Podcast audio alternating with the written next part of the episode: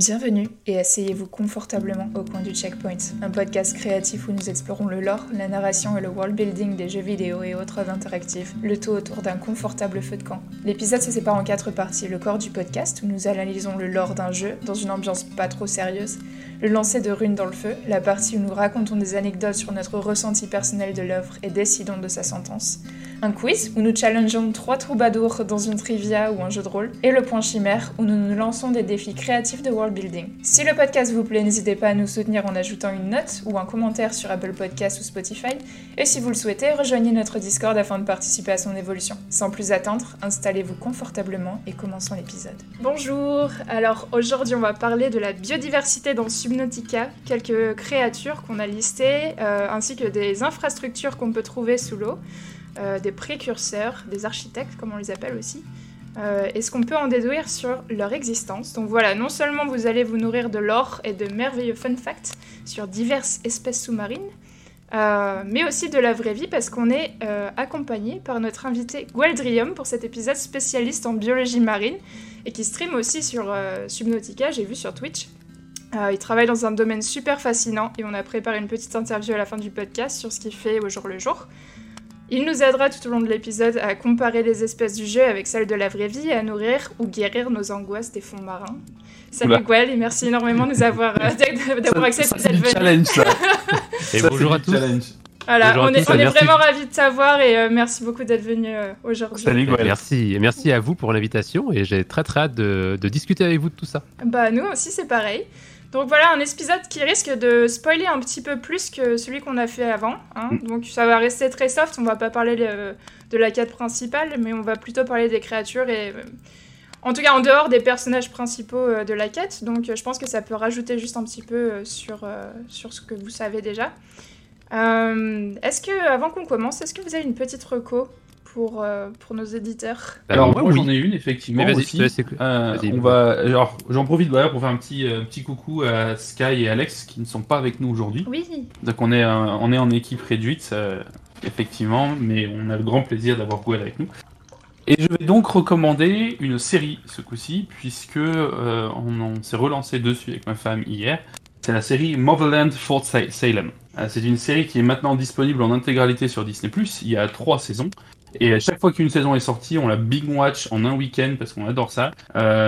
C'est une série, c'est un monde un peu particulier où effectivement les sorcières existent avec une magie très particulière qui est contrôlée en fait par des chants et par le contrôle des cordes vocales. Et en fait, dans ce monde, les sorcières ont été enrôlées par l'armée américaine pour servir en gros de corps armé au pays. Donc en gros, si tu es né sorcière, tu as le choix entre mourir ou faire partie de l'armée.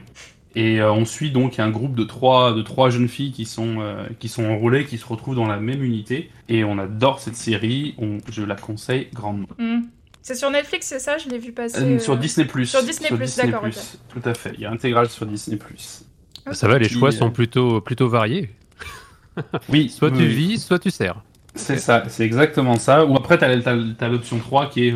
enfuis-toi et essaye de survivre en tant que fugitif toute ta vie, mais c'est des belles thématiques. Ouais, c'est voilà. Cool. Je crois que j'avais commencé à la regarder cette série aussi, en effet, ça avait l'air sympa. Moi, j'aime beaucoup avec vraiment des thèmes de fraternité et aussi ce côté comment est-ce que tu peux très rapidement te construire des liens très très forts avec des gens quand t'es dans un contexte tel que l'armée. Et puis aussi petit clin d'œil pour ceux qui aiment les relations saphiques avec quelques jolies relations de ce côté-là aussi qui font toujours plaisir. Puis voilà, donc moi je vous conseille Motherland. Ok, cool. Et toi Gweldrium, il y a quelque chose que tu voudrais partager? Ben oui, tout à fait, parce que moi je suis biologiste marin, donc forcément les océans c'est un peu mon dada. Forcément. Et il se trouve que quand j'ai commencé à streamer, j'ai cherché un petit peu des jeux qui restaient dans la thématique des océans, chose qui n'est pas forcément si diversifiée et si variée dans le monde du jeu vidéo. Mais je suis quand même tombé sur une expérience que je vais appeler transmédia, parce que c'est pas que du jeu vidéo. Dans le sens où, sur la BBC, il y avait un documentaire qui était sorti il y a quand même quelques années qui s'appelle Beyond Blue. Un superbe documentaire qui montre un petit peu le travail de biologistes pour aller découvrir un petit peu la biodiversité d'un récif corallien. Il me semble dans le Pacifique, mais je crois que c'est dans le Pacifique. Donc la diversité pour faire un peu aussi découvrir au public et aux auditeurs qu'est-ce qui était finalement la biologie marine dans cet atoll pour mieux la protéger et la conserver. Et il se trouve que à la suite de ce documentaire, il y a aussi eu un jeu qui s'appelle aussi Beyond Blue, qui est sorti sur toutes les plateformes connues. Et j'y ai joué. Que moi je vois, effectivement. Voilà, et il est absolument génial dans le sens où il a ses défauts techniques, il a aussi des petites, des choix de gameplay évidents, mais pour les personnes qui veulent découvrir les océans, qui ont un peu la thalassophobie, qui veulent pas aller sur Subnautica par exemple, je pense que c'est une belle porte d'entrée justement pour découvrir un petit peu ce que c'est que la biodiversité dans un jeu qui est très bien fait quand même, niveau graphique il est très bien fait. Les espèces en plus peuvent être consultées dans une sorte de petit catalogue, donc une fois qu'on les a découvertes dans le jeu, on peut les retrouver dans une sorte de petit dictionnaire avec des animations et tout ça, donc ça peut même être un très bon contenu éducatif pour les professeurs et les élèves, et c'est très immersif dans le sens où on va plonger, on n'a pas tout ce qui est gestion de quoi que ce soit, c'est pas du tout le côté survie, c'est juste une balade interactive. Et je trouve que c'est une très belle porte d'entrée vers le monde océanique dans le jeu vidéo. Ok, trop cool. Je connaissais pas du tout, ça me dit rien du tout le nom. Mais moi non plus, ouais. Définitivement, je vais regarder ça aussi. Merci beaucoup. Moi, je vais recommander aussi, je vais rester dans le même thème, du coup, télévision. Mais je vais recommander une petite série qui est pas la série de l'année, mais quelque chose que j'ai bien aimé sur Apple TV qui s'appelle The Morning Show, avec un super cast, oui. Reese Witherspoon, Jennifer Aniston, Steve Carell, Will Arnett, celui qui fait la voix de Bojack Horseman, j'adore. Et il y en a plein d'autres, enfin, j'en passe. Ça parle notamment de Me Too, parce que ça avait commencé, je crois qu'ils ont commencé en 2019, la première saison. Ça parle aussi, dans la deuxième saison, un peu de cancel culture, etc. De façon très intéressante et très introspective, parce qu'on se retrouve dans une émission télé, en fait, donc le Morning Show, qu'ils ont aux États-Unis, c'est l'émission qui réveille les Américains, là. Et il se trouve qu'un des deux membres du duo légendaire qui anime l'émission depuis des années, en fait, est dénoncé comme prédateur sexuel. Et s'en vient, en fait, s'en découle toute une histoire. Je vous laisserai découvrir tout ça. Donc c'est assez intéressant. Et ça parle, en fait, de tous les aspects de la cancel culture, un petit peu. Donc voilà, c'était intéressant. J'ai été surprise par cette série. C'est pas la série de l'année, encore une fois, mais c'est très bien écrit. C'est bien filmé. Et j'en ai entendu des bonnes choses aussi, oui. C'est pas mal, voilà, je recommande The Morning Show. Et le cast est incroyable. J'ai l'impression que ce que font sur Apple TV, les producteurs en général, c'est vraiment qualitatif. Parce que moi, je me souviens très bien de Fondation, c'était une dinguerie cette série. Ah, t'as regardé Fondation ? Oh là là, bah oui, moi je suis un énorme fan de tous les ouvrages d'Asimov. Et je dois avouer que même s'ils ont pris des libertés par rapport à l'œuvre originale, je trouve que le rendu est juste sans sas et ils ont poussé des personnages d'une façon très intéressante. Ok, je l'ai pas vu, mais il me semblait que ça avait fait débat, Fondation, pas tout le monde avait aimé finalement, mais oui, c'est comme l'œuvre originale de toute façon. C'est ça, c'est assez clivant, parce que c'est vrai qu'ils ont fait beaucoup de choix par rapport à ça, mais il n'empêche qu'on peut pas enlever que la série est juste magnifique en termes graphiques. Ils font des choix aussi esthétiques pour tout ce qui est voyage hyper dimensionnel, ou enfin pas dimensionnel, mais hyper espace, tout ça. C'est quand même très intéressant. Le lore, j'espère vraiment les séries suivantes, qu'elles vont apporter beaucoup plus. Très intéressant. Cool. Mais en tout cas, la série de The Morning Show aussi est très bien filmée et il y a des choix de caméra qui sont super intéressants. Je me rappelle à un moment, ils étaient autour d'une table en train de faire un meeting et en fait, la caméra les place au milieu de la table et elle tourne, genre une espèce de GoPro qui tourne de personnage en personnage. En fait, ils font des choix un peu bizarres comme ça qui sont cool, qui marchent bien, de manière générale, t'as l'impression d'être dans la boîte. C'est ça qui est intéressant. Avec tout ce qui en découle. Donc voilà, c'était le petit tour de reco. On peut passer à l'épisode, du coup. On va commencer par parler de la biodiversité sous-marine de Subnautica. Et sur Terre, sur notre planète aussi, parce que du coup, on a la chance d'avoir Gwel qui va nous donner des petits fun facts comme ça sur la biodiversité terrienne. Et donc les eaux de la planète aquatique 4546B, qui est la planète où se passe Subnautica, sont remplies d'une variété d'espèces sous-marines fascinantes, de formes de vie extraterrestres étonnantes, de coraux colorés, de plantes étranges et de structures sous-marines énigmatiques. Vous aimez mon intro ? Donc oui. Voilà, on va parler de certaines de ces espèces. Alors un truc intéressant pour commencer, avant qu'on parle des espèces, à noter, comme signalé par le PDA, toutes les créatures de 4546B, on va l'appeler Subnautica pour faire plus vite, sont du même sexe et donc toutes sont capables de pondre des œufs. apparemment. Oh. Même s'il y a des espèces où on ne retrouve pas leurs œufs dans les fonds, notamment la plupart des espèces, on retrouve leurs œufs dans les cratères. Alors on... Mais... Oui. Non, mais justement, j'allais en parler de ça, donc je trouve que c'est vraiment cool. Parce que d'un point de vue gameplay, on peut se dire que c'est un choix aussi qui est fait par les développeurs sur le fait que ça permet d'utiliser des œufs dans le jeu, de faire éclore des œufs et de voir en fait la partie juvénile en fait, des espèces qu'on rencontre. Donc d'un point de vue gameplay, je pense que ça a été un peu motivé par ça, mais d'un point de vue vraisemblant, je trouve que c'est vraiment intéressant parce que ça fait en sorte qu'on se met tout de suite dans un milieu qui est complètement différent d'une autre, dans le sens où il n'y a pas du tout cette reproduction sexuée, ou alors elle se fait complètement différemment. Mais le but étant qu'à la fin, on ait un œuf qui permet la suite de l'espèce. Et quand on regarde un peu dans le PDA, mais on va reparler de ça bien sûr, quand on regarde dans le PDA, chaque espèce a vraiment ses particularités dans son cycle de vie, et ça passe quand même tous par un point qui est, elles produisent des œufs. Donc évolutivement parlant, déjà, ça pose une bonne ouverture sur de la biodiversité de Subnautica. Et ce qui est marrant au niveau gameplay, c'est qu'ils ont aussi mis des œufs... Enfin, chaque espèce ne pond pas au même endroit.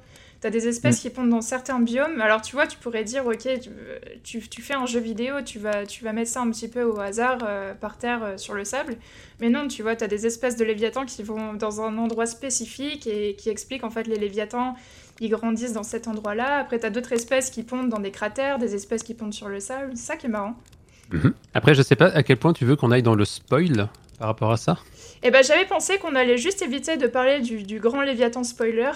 Parfait, c'est bon. On peut parler des autres si vous voulez, justement. Alors, le Léviathan fantôme, qui est la troisième plus grande créature du jeu, et elle s'étend sur 107 mètres de long pour un adulte et 67 pour un juvénile, ce qui est assez énorme. Et ils sont super luminescents. Donc je crois que la première fois que je l'ai vu, c'est... ah oui, ils sont dans le biome, dans la rivière interdite, là. Oui, c'est ça. Ouais.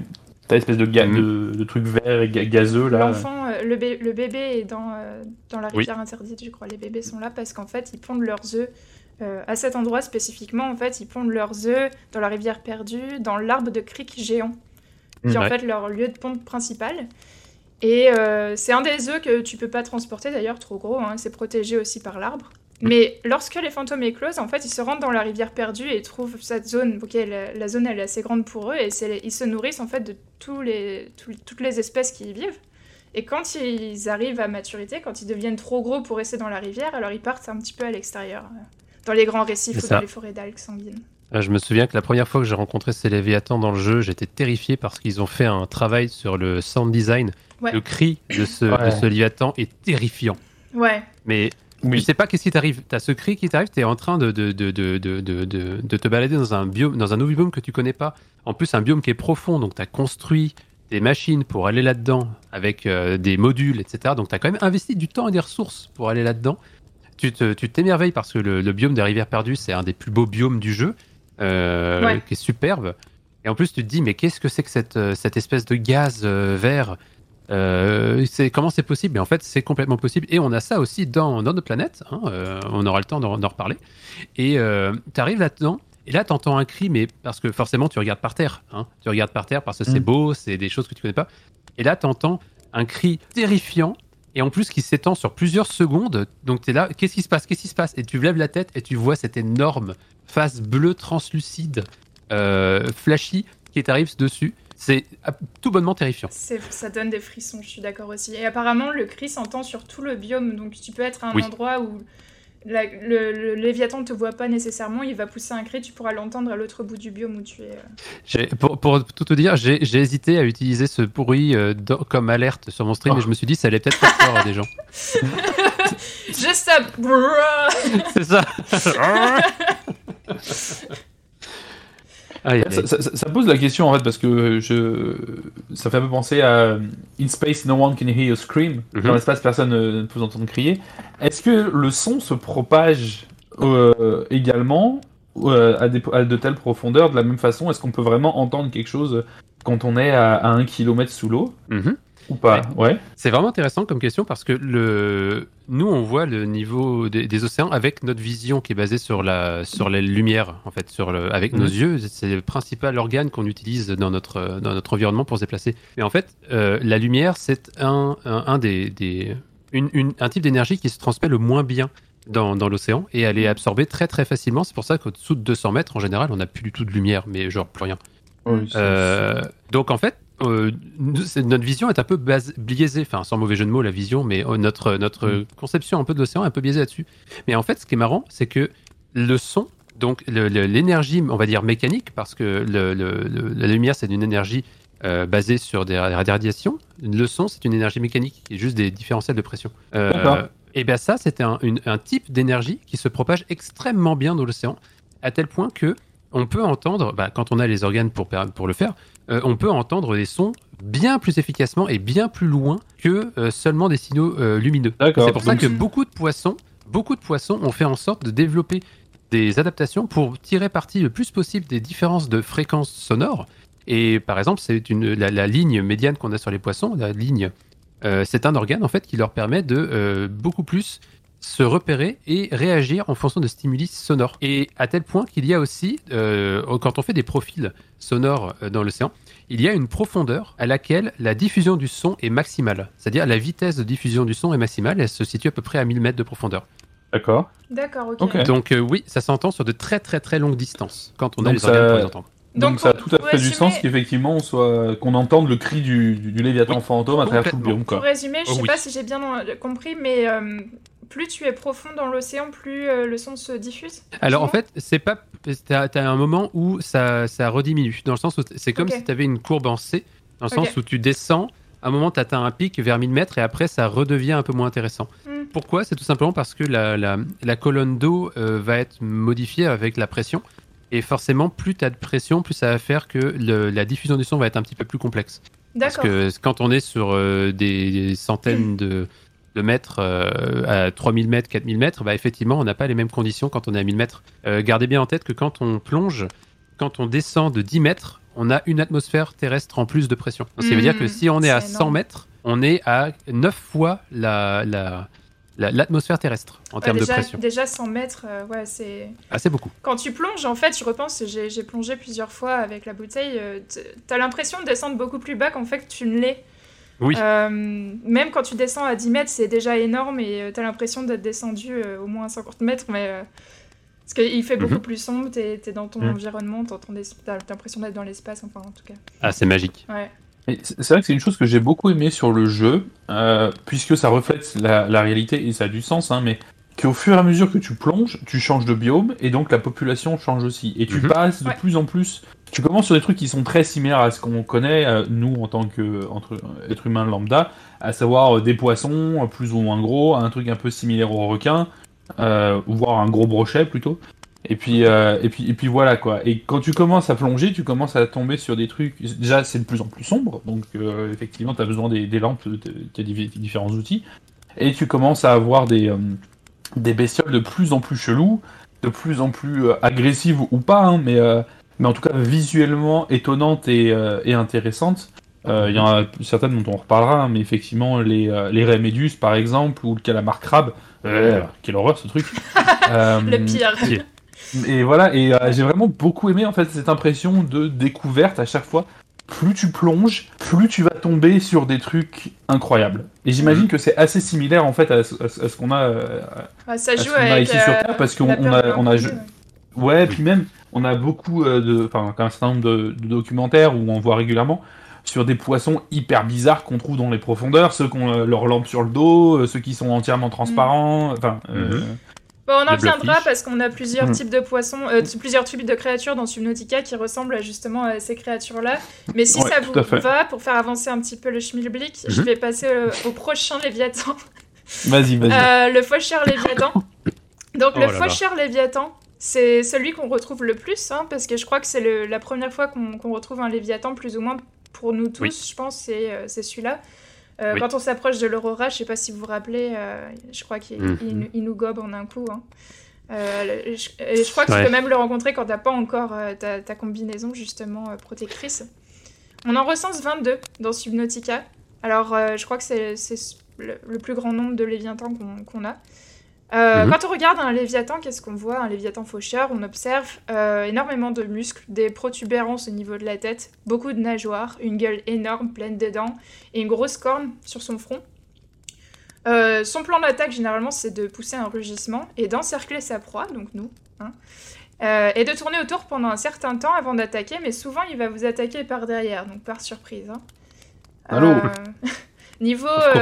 niveau reproduction, pour celui-ci, on ne sait pas trop comment ça se fait. C'est un des seuls organismes sur Subnautica de la classe Léviathan dont on ne retrouve pas les œufs. Et j'ai noté quelques fun facts. La forme du corps du faucheur Léviathan ainsi que sa palette de couleurs ressemble à celle du régalec, si tu connais cette créature terrestre. Voilà. Ah oui, incroyable. Aussi appelé le roi des harengs ou le poisson ruban. C'est très mignon, je suis allée voir sur régalec. D'accord, régalec, je suis allée voir sur Google, ouais, sur Wikipédia, ça il ressemble beaucoup en fait, tu sais quand il est pas encore animé, il est en pose, tu vois, il est pas encore rigué et du coup tu vois ça ressemble exactement à ça. Donc je pense qu'ils ont dû s'en inspirer. Et un autre fun fact que j'avais couvert, c'est que sa face et son corps sont souvent couverts de cicatrices. Ce qui invite à penser que les faucheurs se battent régulièrement entre eux aussi, ou avec d'autres léviathans, on ne sait pas.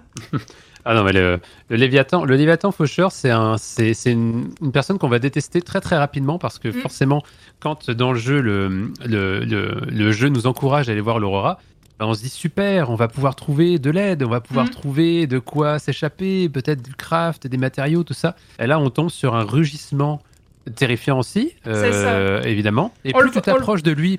On le voit pas au début, en plus, t'entends juste son cri qui résonne un petit peu près de l'Aurora, tu dis ok, il y a un truc, il se passe un truc. Et moi je me rappelle, j'avais juste peur, je me disais ok, il y a un truc énorme, mais je sais pas ce que c'est, je sais pas où c'est. C'est exactement ça. Et surtout quand t'as commencé à construire un petit sous-marin, tu te dis c'est trop bien, mais en fait, le Reaper a une animation spécifique quand t'es dans ton sous-marin, où il te prend avec ses mandibules comme ça, et tu peux rien faire, t'es oh mon dieu, c'est terrible. Ouais. Et d'ailleurs, le Léviathan, le Reaper dans sa version anglophone, le faucheur, il a son cri, et ben il est capable de faire de l'écolocalisation d'après le PDA, dans le sens où quand le PDA nous indique très clairement que si on entend son cri, ça veut dire que le Léviathan peut nous localiser. C'est-à-dire qu'on est déjà perdu en fait. C'est terrifiant parce que tu entends un rugissement monstrueux et en fait lui avec le diffusion du son, il va attendre la réflexion du son sur ton corps pour estimer à peu près de où tu es, et après il va venir vers toi. C'est terrifiant. C'est terrifiant, et un truc intéressant dans le gameplay de Subnautica, c'est qu'ils ont pensé aussi à faire en sorte que certaines créatures utilisent leur cri, comme tu dis, pour géolocaliser, et d'autres créatures utilisent leur cri pour communiquer entre elles. Alors tu vas avoir le Reefback, qui est une créature pacifique, le Léviathan Reefback, c'est aussi une catégorie de Léviathan finalement. Eux, ils sont toujours en groupe et puis en fait ils passent, ils communiquent entre eux, tu vois, un petit peu comme les baleines, tu sais, quand t'entends leur sonar. Ils sont plutôt bonnes pattes. Voilà, plutôt bonnes pattes, et t'en as d'autres créatures qui vont utiliser ça pour géolocaliser, et toi aussi tu peux l'entendre où ils sont autour de toi. Et tu parlais des Reefbacks, moi je les aime beaucoup, ces petits, ces gros, moi aussi, j'adore. Ces gros bonhommes, parce qu'ils ont un cri qui est très reposant déjà. Parce qu'il est, très grave, mais pas agressif, on va dire. Et ils ont un écosystème sur leur dos. Reefback, c'est vraiment ils ont voulu faire ça avec cette créature. Les développeurs, c'est vraiment un récif sur le dos. Et il y a tout un concept de symbiose qui est absolument génial parce qu'on trouve des espèces qu'on appelle sessiles, donc des espèces qui sont fixes, qui ne bougent pas dans leur vie adulte, à la différence des espèces qui sont mobiles. Donc ceux-là, ils sont fixes pendant leur partie, comme des coraux, comme des anémones, comme des algues. Et malgré tout, ils vont pouvoir quand même se déplacer dans leur espace grâce à cette espèce-là. Donc c'est vraiment une symbiose qui est magnifique parce que d'une part, eux, ils peuvent avoir un substrat sur lequel se poser, donc rester là tranquillou toute leur vie. Et en plus, ils peuvent aussi se déplacer pour permettre la dispersion de leurs œufs, pour permettre d'avoir de la nourriture, pour pouvoir avoir tout ça. Et j'imagine qu'il doit y avoir aussi un avantage pour le Reefback, peut-être pour limiter des parasites ou je sais pas quoi. Mais c'est un cas de symbiose qui est juste génial en fait. C'est trop bien. Il a tout un mini écosystème. Il a même des petits poissons qui les suivent. Il a des coraux, il a de l'herbe qui pousse dessus. Et il semble même qu'il y a des plantes, ça fait partie de l'écosystème qui est dessus, mais il y a des... Il semble pouvoir apporter de l'oxygène en fait à tous ces trucs parce que t'as des espèces de bulles qui sortent, tu sais que tu peux récupérer de l'oxygène quand tu les respires. Donc il est super intéressant. Et ils sont toujours par deux, ce qui est super mignon, et ils sont pacifiques. Leur écho, comme tu dis, est super basse, fréquente et reposante. Et c'est pour signaler aux autres rives bas qui sont à proximité, justement, par opposition à l'éco-location. On peut donc en induire que ce sont des créatures sociales qui préfèrent voyager en groupe. On n'en sait pas grand-chose, elles sont assez énigmatiques. Le PDA dit par contre qu'il y a une similitude visuelle avec la glande d'algues des gazopodes, qui sont ces créatures gazeuses qui ont ces espèces d'ampoules bioluminescentes jaunes à l'arrière. Donc elles les ont aussi. Donc voilà, peut-être qu'elles ont quelque chose en commun, on ne sait pas trop. Cette convergence évolutive. Voilà, peut-être. C'est ça. J'ai pas grand-chose d'autre dessus, voilà. Je sais pas s'il y a d'autres créatures finalement qui arborent tout cet écosystème dans la vraie vie. Dans la vraie vie, des créatures qui sont aussi mobiles, on va dire, peut-être pas dans la même gamme, mais évidemment on pense aux baleines. Dans le sens où les baleines sont des grandes migratrices. Elles peuvent se déplacer sur des milliers de kilomètres chaque année pour aller entre leurs zones de reproduction et leurs zones d'alimentation. Ouais. Et en fait, comme ce sont des animaux un peu bonnes pattes aussi, eux autres, on a la possibilité d'avoir sur eux des espèces. Alors, pas forcément Cécile, mais ce qu'on pense aux espèces fixes, forcément bernacle. Parce qu'on a tous l'image de la baleine avec une sorte de barbe en forme de bernacle, comme ça. Donc ça, c'est possible. Mais on a aussi plein de petits poissons accessoires, on va dire, des petits poissons qui vont profiter du fait que la baleine avance pour limiter l'énergie qu'ils vont investir dans leur déplacement. Puisque comme ça crée un mouvement, un courant, elles vont la suivre et ça va les entraîner avec, tout simplement. D'accord, ok. Ouais, on a ça aussi sur les requins pèlerins, des énormes requins qui se nourrissent de plancton. Si vous en rencontrez, ne les tuez pas, s'il vous plaît. Ils ne vont rien vous faire, comme beaucoup de requins. C'est ce qu'on disait à l'épisode d'avant, c'est ça. Ne tuez pas les requins. Oui, on était étonnés. C'était quoi le nombre, Matt? Tu me croyais pas? 100 millions par an. 100 millions de requins tués par an. C'est incroyable. Et pour juste une peur irrationnelle des requins, je vous rappelle, alors fun fact, que il y a plus de gens qui meurent chaque année par chute de noix de coco de gens qui sont attaqués par des requins. Moi, vous savez, c'était plus de gens tués par des vaches que par des requins, effectivement, mais la noix de coco, je la connaissais pas et elle est pas mal aussi. Bah oui. Donc laissez les requins tranquilles, s'il vous plaît. Laissez les requins tranquilles. Et moi, je disais à l'épisode d'avant, les gens qui mangent des requins, c'est aussi quelque chose, je comprends pas trop. Mais bon. En tout cas. Est-ce qu'on passe au prochain Léviathan, le dragon des mers Léviathan. Oh. La deuxième plus grande créature de Subnautica et la plus agressive, parce qu'elle a beaucoup de techniques pour vous tuer, elle aussi. On en trouve deux dans le jeu, et ils vivent dans des zones où la mer est chaude. Donc, comme son nom l'indique, ils ressemblent un peu à un dragon avec un thorax prominent. Et ils ont 7 longues tentacules verdâtres le long de l'abdomen, offrant une ressemblance avec l'empereur des mers, qui est... Chut, on ne dira pas trop. C'est un petit peu en rapport avec la fin du jeu. Et enfin, physiquement, il y a une particulière que je trouve vachement Cthulhu-esque, qui possède 2 avant-bras, en fait. Ils s'en servent pour battre des mains et nager plus vite. Donc, un petit peu comme un chien, en fait, qui nage dans l'eau. C'est assez marrant. Est-ce que ça t'inspire quelque chose, ce genre de particularité physique sur un animal sous-marin? Parce que moi, ça me rappelle un peu, je sais pas, les otaries ou... Disons que des animaux comme ça qui vont utiliser leurs membres supérieurs pour bouger et pour se déplacer, on pense forcément à des petits mammifères comme aux loutres ou comme aussi des phoques, comme tu disais. Mais le cas du rappeur Dragon des Mers est encore plus impressionnant parce que c'est vraiment...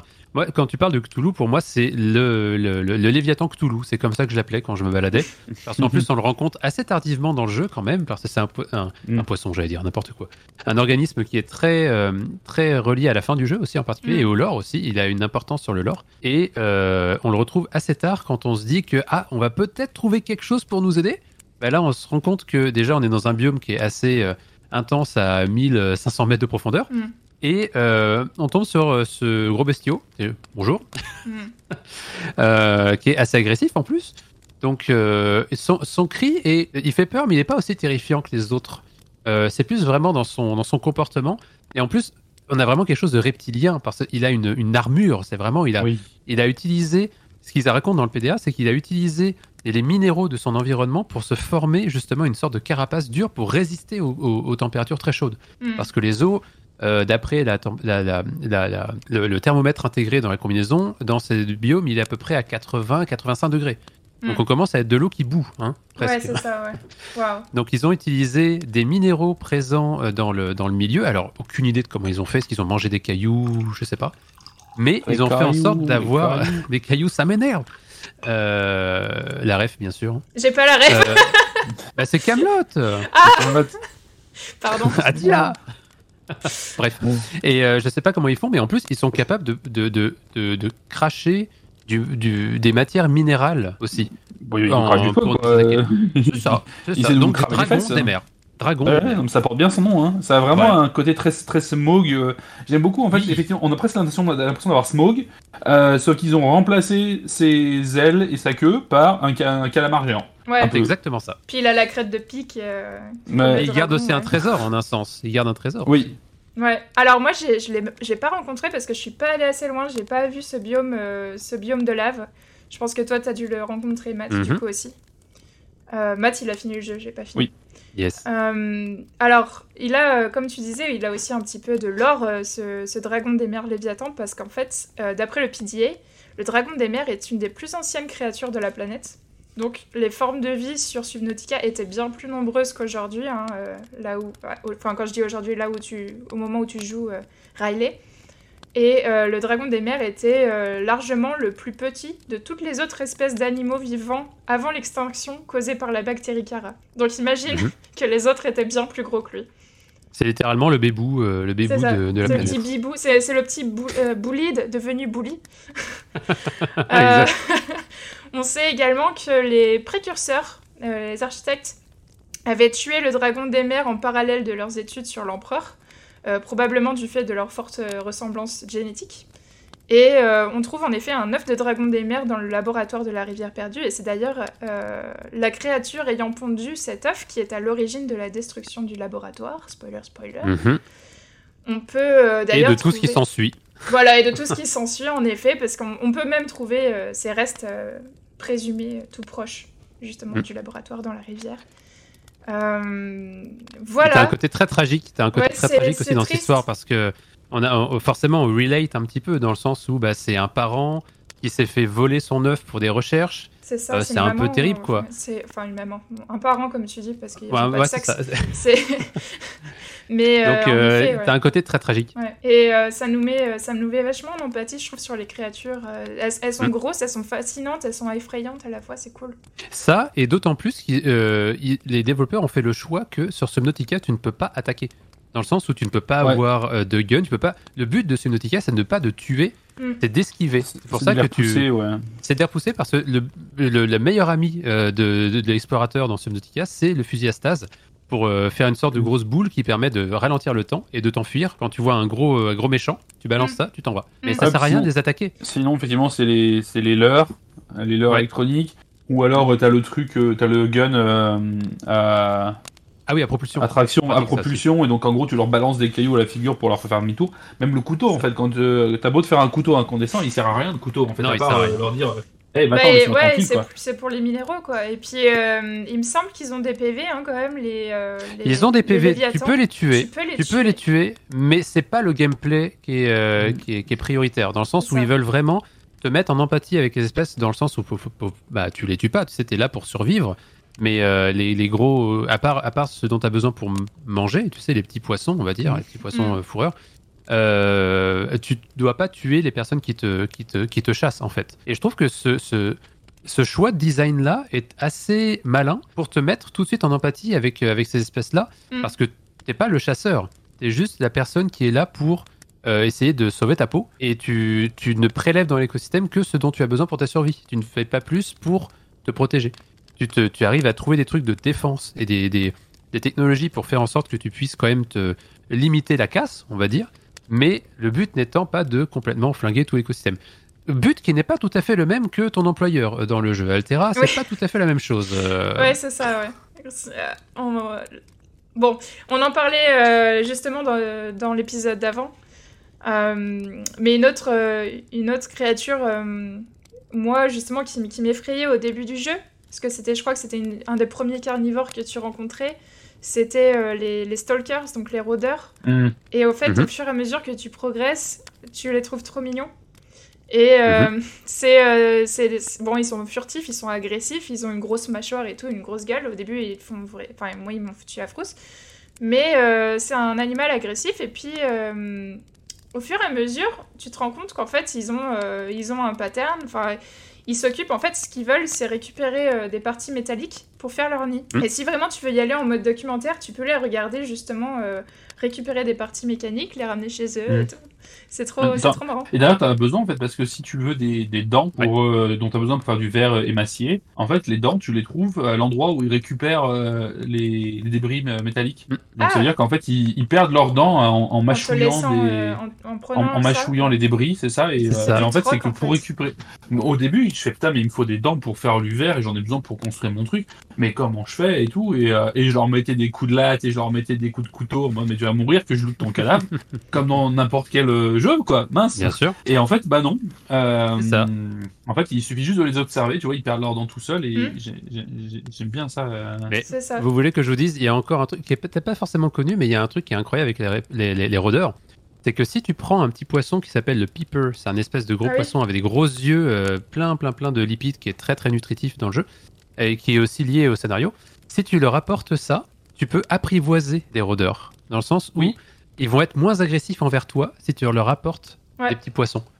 Et apparemment, si tu leur donnes du piper, ils peuvent te rapporter, en échange un petit cadeau, ils peuvent te rapporter une pièce de débris métalliques. En cadeau, en remerciement. Ah, c'est cool, trop bien. Ouais, c'est trop mignon. Et en fait, pour revenir rapidement en fait au Léviathan avant et à la différence avec aussi les rôdeurs, il y a un truc qui moi m'a pas mal marqué. C'est que quand tu commences à arriver en mid-game, tu te construis généralement le Nautilus, le Nemo, ou je sais plus comment il s'appelle. Bref, le Cyclops. Un gros... Voilà, moi je l'ai appelé Nemo. Et c'est donc le gros sous-marin atomique qui c'est à la fin, non ?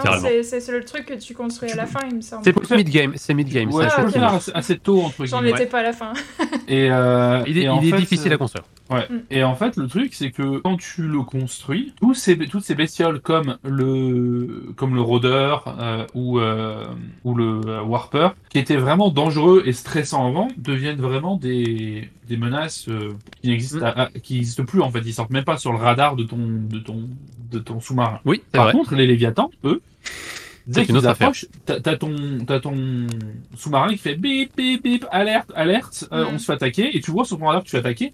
Mais le truc, c'est que tu ne les vois pas, puisque comme quand tu es dans ton sous-marin, en fait, tu as juste la vue devant. Et comme tu disais, en fait, le faucheur, si je m'abuse, il t'encercle, il attaque par derrière.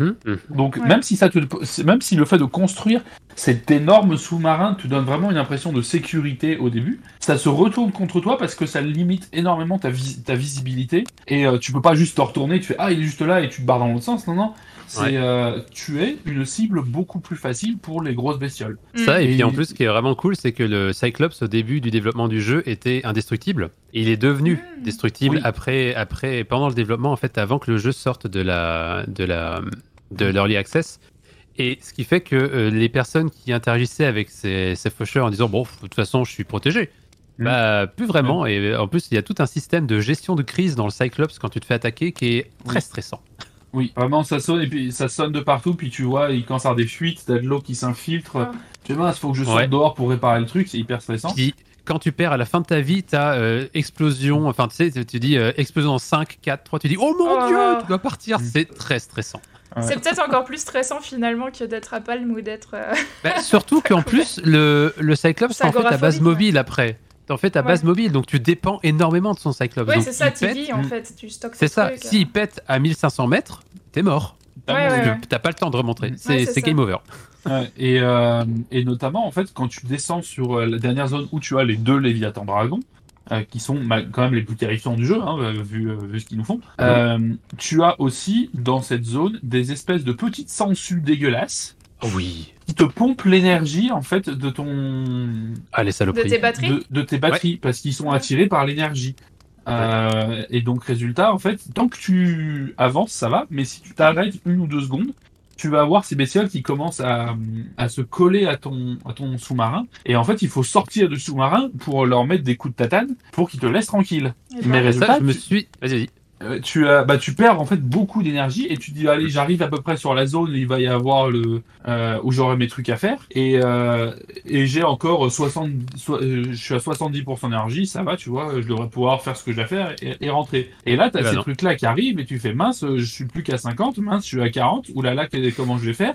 Et tu sors pour t'en débarrasser et là tu te retrouves face à un Léviathan dragon et tu fais aïe aïe aïe, ça va piquer. Donc tu essaies de vite rentrer dans ton truc, sauf que bah, maintenant que t'es dedans, il t'a repéré. Et en fait, t'as une espèce de symbiose contre toi, entre ces petites bestioles qui te pompent ton énergie pour t'empêcher de repartir, et le Léviathan qui te crame les fesses, et qui fait que cet endroit est très stressant. Et encore plus, c'est encore plus stressant quand tu es dans ton gros sous-marin, plutôt que juste avec ton petit truc qui est beaucoup plus, au final, dur à repérer et beaucoup plus mobile. Elles travaillent ensemble en fait.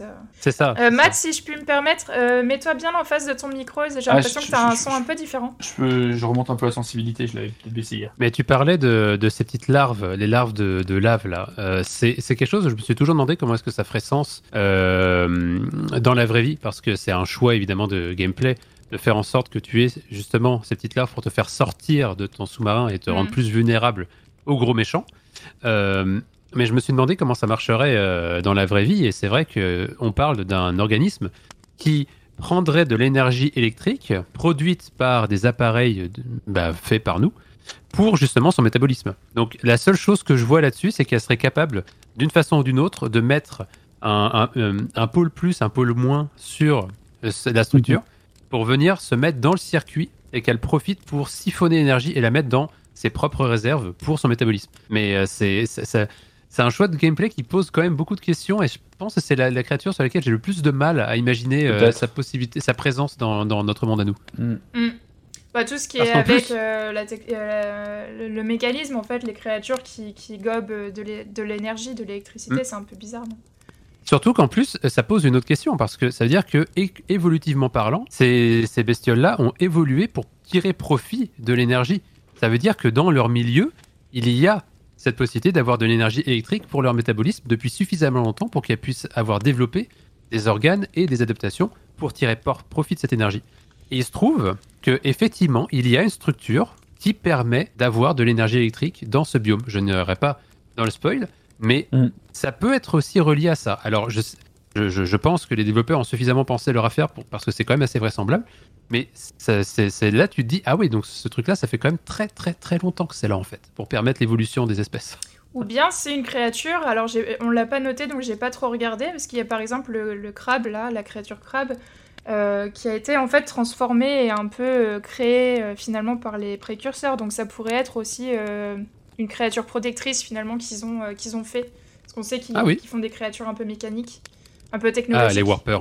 Les Warpers, mais aussi apparemment le crabe, c'est une de leurs constructions, en quelque sorte. Ouais. Donc ça pourrait être aussi ça, finalement. Bah après, on peut parler du Warper en particulier, qui est lié par exemple. Ouais, par exemple, on peut parler du Warper, ouais. Alors lui, niveau lore, c'est vrai qu'il en a pas mal. Ce sont des créatures très intelligentes. Elles sont capables de se téléporter. Elles sont capables de télépathie. Bien que ça. Elles sont un peu partout dans toute la map de Subnautica, en fait, elles patrouillent. Alors, eux, je crois que ce sont les créatures qui me foutaient le plus le froid dans le dos avec le crab squid, de manière générale. À la limite, même quand je voyais le Léviathan fantôme, je me disais, waouh, ouais, take me, tu vois, pas de soucis. Ouais, j'admirais, en fait, et je me laissais mourir parce qu'il était trop beau. Et quand je voyais un crab squid ou un warper, c'est direct, je cours dans la direction opposée en hurlant et en jetant ma manette. Alors le Warper, c'est aussi appelé unité téléportante de contrôle de quarantaine, son deuxième nom mignon, qui est une unité à la fois biologique et technologique conçue par les précurseurs pour protéger les bases aliens et donc éliminer leurs ennemis. Les ennemis étant les personnes infectées en fait par le virus finalement. On en trouve beaucoup qui nagent autour des bases, donc c'est une sorte de poisson humanoïde avec un corps rose fuchsia qui possède de longues tentacules à l'arrière de leur corps. Ça ressemble un peu à une espèce de robe finalement, ou une cape, c'est bizarre. Et en fait, ces tentacules, elles font partie de leur corps et elles ont à l'avance, comme les mantes religieuses, des espèces de griffes comme ça qui redescendent. Voilà, elle ressemble à ça. Elles ont une tête avec un long et large crâne qui abrite un cerveau. Et elle possède aussi une sorte d'œil au milieu avec une fente noire qui vous regarde comme ça, très acérée. On pense que la créature n'est pas carnivore, bien qu'elle soit, je crois, marquée carnivore par le PDA, mais elles n'ont pas de système digestif. Ouais. Donc voilà, ça c'est leur particularité. En fait, elles n'ont pas du tout d'organes. C'est ça qui est vraiment intéressant, c'est que les précurseurs ont fait en sorte de prendre des structures biologiques pour tout ce qui est, on va dire, le soutien et l'apparence générale. Mais ils ont complètement enlevé tout le système, tous les systèmes digestifs, les organes internes, pour les remplacer par des machines de leur création. Pourquoi ? Parce que tout simplement, ça permet en fait, ces machines sont reliées à un réseau de distribution d'énergie qui leur permet d'être complètement indépendantes et d'être sustainable. C'est vraiment d'être... elles n'ont pas besoin d'énergie, donc elles n'ont pas besoin de se nourrir. Donc leur seul but, c'est juste d'aller tuer des trucs pour essayer de limiter la propagation de la bactérie. C'est terrifiant. Puis... tu parlais qu'elles étaient télépathiques, mais c'est exactement ça. En fait, on se rend compte dans notre aventure qu'elles peuvent communiquer entre elles par des signaux radio. Parce que notre radio, dans notre base, est capable d'intercepter ces signaux et de les traduire plus ou moins fidèlement. Plus ou moins, ouais, c'est ça, ouais. Et tu te dis, ah ouais, donc potentiellement toutes les personnes qui étaient sur l'aura, qui étaient survivantes, sont toutes mortes par ces espèces de bestioles-là, parce qu'elles étaient infectées. Et t'es le seul survivant parce qu'à un moment ils te disent searching, donc on est en mode recherche, personne qui n'a pas encore été trouvée, tu dis oh merde, c'est moi. C'est ça, ils ont c'est horrible. La grande majorité des crashs de l'Aurora, en fait, finalement t'es arrivé trop tard et ils sont fait choper par les Warpers, c'est super triste. Niveau lore et histoire sur les Warpers, ce que j'ai pu lire, c'est que en fait ils furent créés par les précurseurs il y a environ 800 ans, donc elles sont super vieilles. Et ils en construisirent quelques dizaines entre eux, et ils les lâchèrent sur la planète, dans le but de défendre les bases, comme on l'expliquait. On sait que certains membres du Crash, en fait, sont morts par ces personnes. Et en fait, elles ont été créées en combinant des dizaines d'animaux différents. Donc le PDA indique qu'une infime quantité du génome des Warpers est prélevée sur des formes de vie locales, donc ça pourrait être aussi inversement, en fait, elles sont ancrées dans leur système. Les systèmes digestifs et pulmonaires normaux, en fait, elles ont été remplacées par une batterie interne, donc elles sont directement connectées avec la centrale de lave, là. Et c'est la seule façon qui les nourrit, qui les garde en vie. Le cerveau et le système nerveux central, ils ont été augmentés pour une puissance de traitement accrue, et ça leur donne une plus grande prouesse de chasse, une pensée tactique et une communication intelligente entre d'autres espèces, entre eux, et en fait avec toi, avec ta radio, même si la radio elle les capte plus ou moins sans vraiment comprendre ce qui se passe, et ils peuvent s'auto-réparer. Donc en fait, s'ils se font toucher, s'ils sont heurtés, ils se téléportent en sécurité et ils s'auto-réparent. Comme tous ceux, en fait, tu peux l'apprendre dans une relique extraterrestre que tu trouves dans le jeu. Voilà, c'est ça, c'est la centrale thermique alien qui leur fournit en énergie pour se maintenir en vie. Voilà, comme on l'avait expliqué avant, le moment où le parent Léviathan, dragon des mers, a détruit le laboratoire de recherche sur les maladies, c'est la construction des Warpers qui s'est arrêtée finalement. Sinon, il y en aurait eu beaucoup plus sur Subnautica. Bah, cet événement a arrêté beaucoup de choses en fait, voilà. Parce que la bactérie, c'est une bactérie qui est étrangère à cet écosystème, dans le sens où elle a été importée par les architectes pour faire des recherches dessus. Parce que le PDA nous indique que... Bah, après, j'ai aucune idée de comment le PDA sait ça, mais il le sait, en tout cas, c'est le scénarium, on va dire ça comme ça. Et on sait que cette bactérie a tué plus de 146 milliards d'individus dans plusieurs systèmes. C'est vraiment un fléau terrifiant sur lesquels les architectes étaient apparemment aussi eux-mêmes sujets. On ne sait pas grand-chose sur les architectes, en tout cas sur Subnautica 1, et apparemment, ils auraient été donc susceptibles d'être infectés par cette bactérie et d'en mourir. Donc, ils ont essayé de faire des recherches dessus. Et effectivement, ils ont apporté cette bactérie pour mieux la comprendre dans des installations de confinement, comme la base de recherche sur les maladies. Mais il se trouve que il y a eu un petit événement qui a un peu contrarié leur plan, on va dire ça comme ça. Et avec les désastres qu'on en a aujourd'hui, ce qui fait que sur la planète de Subnautica, c'est une planète qui est presque sans vie. En fait, parce qu'il y a eu justement cette pandémie, on va dire, cette pandémie énorme de la bactérie. En fait, si...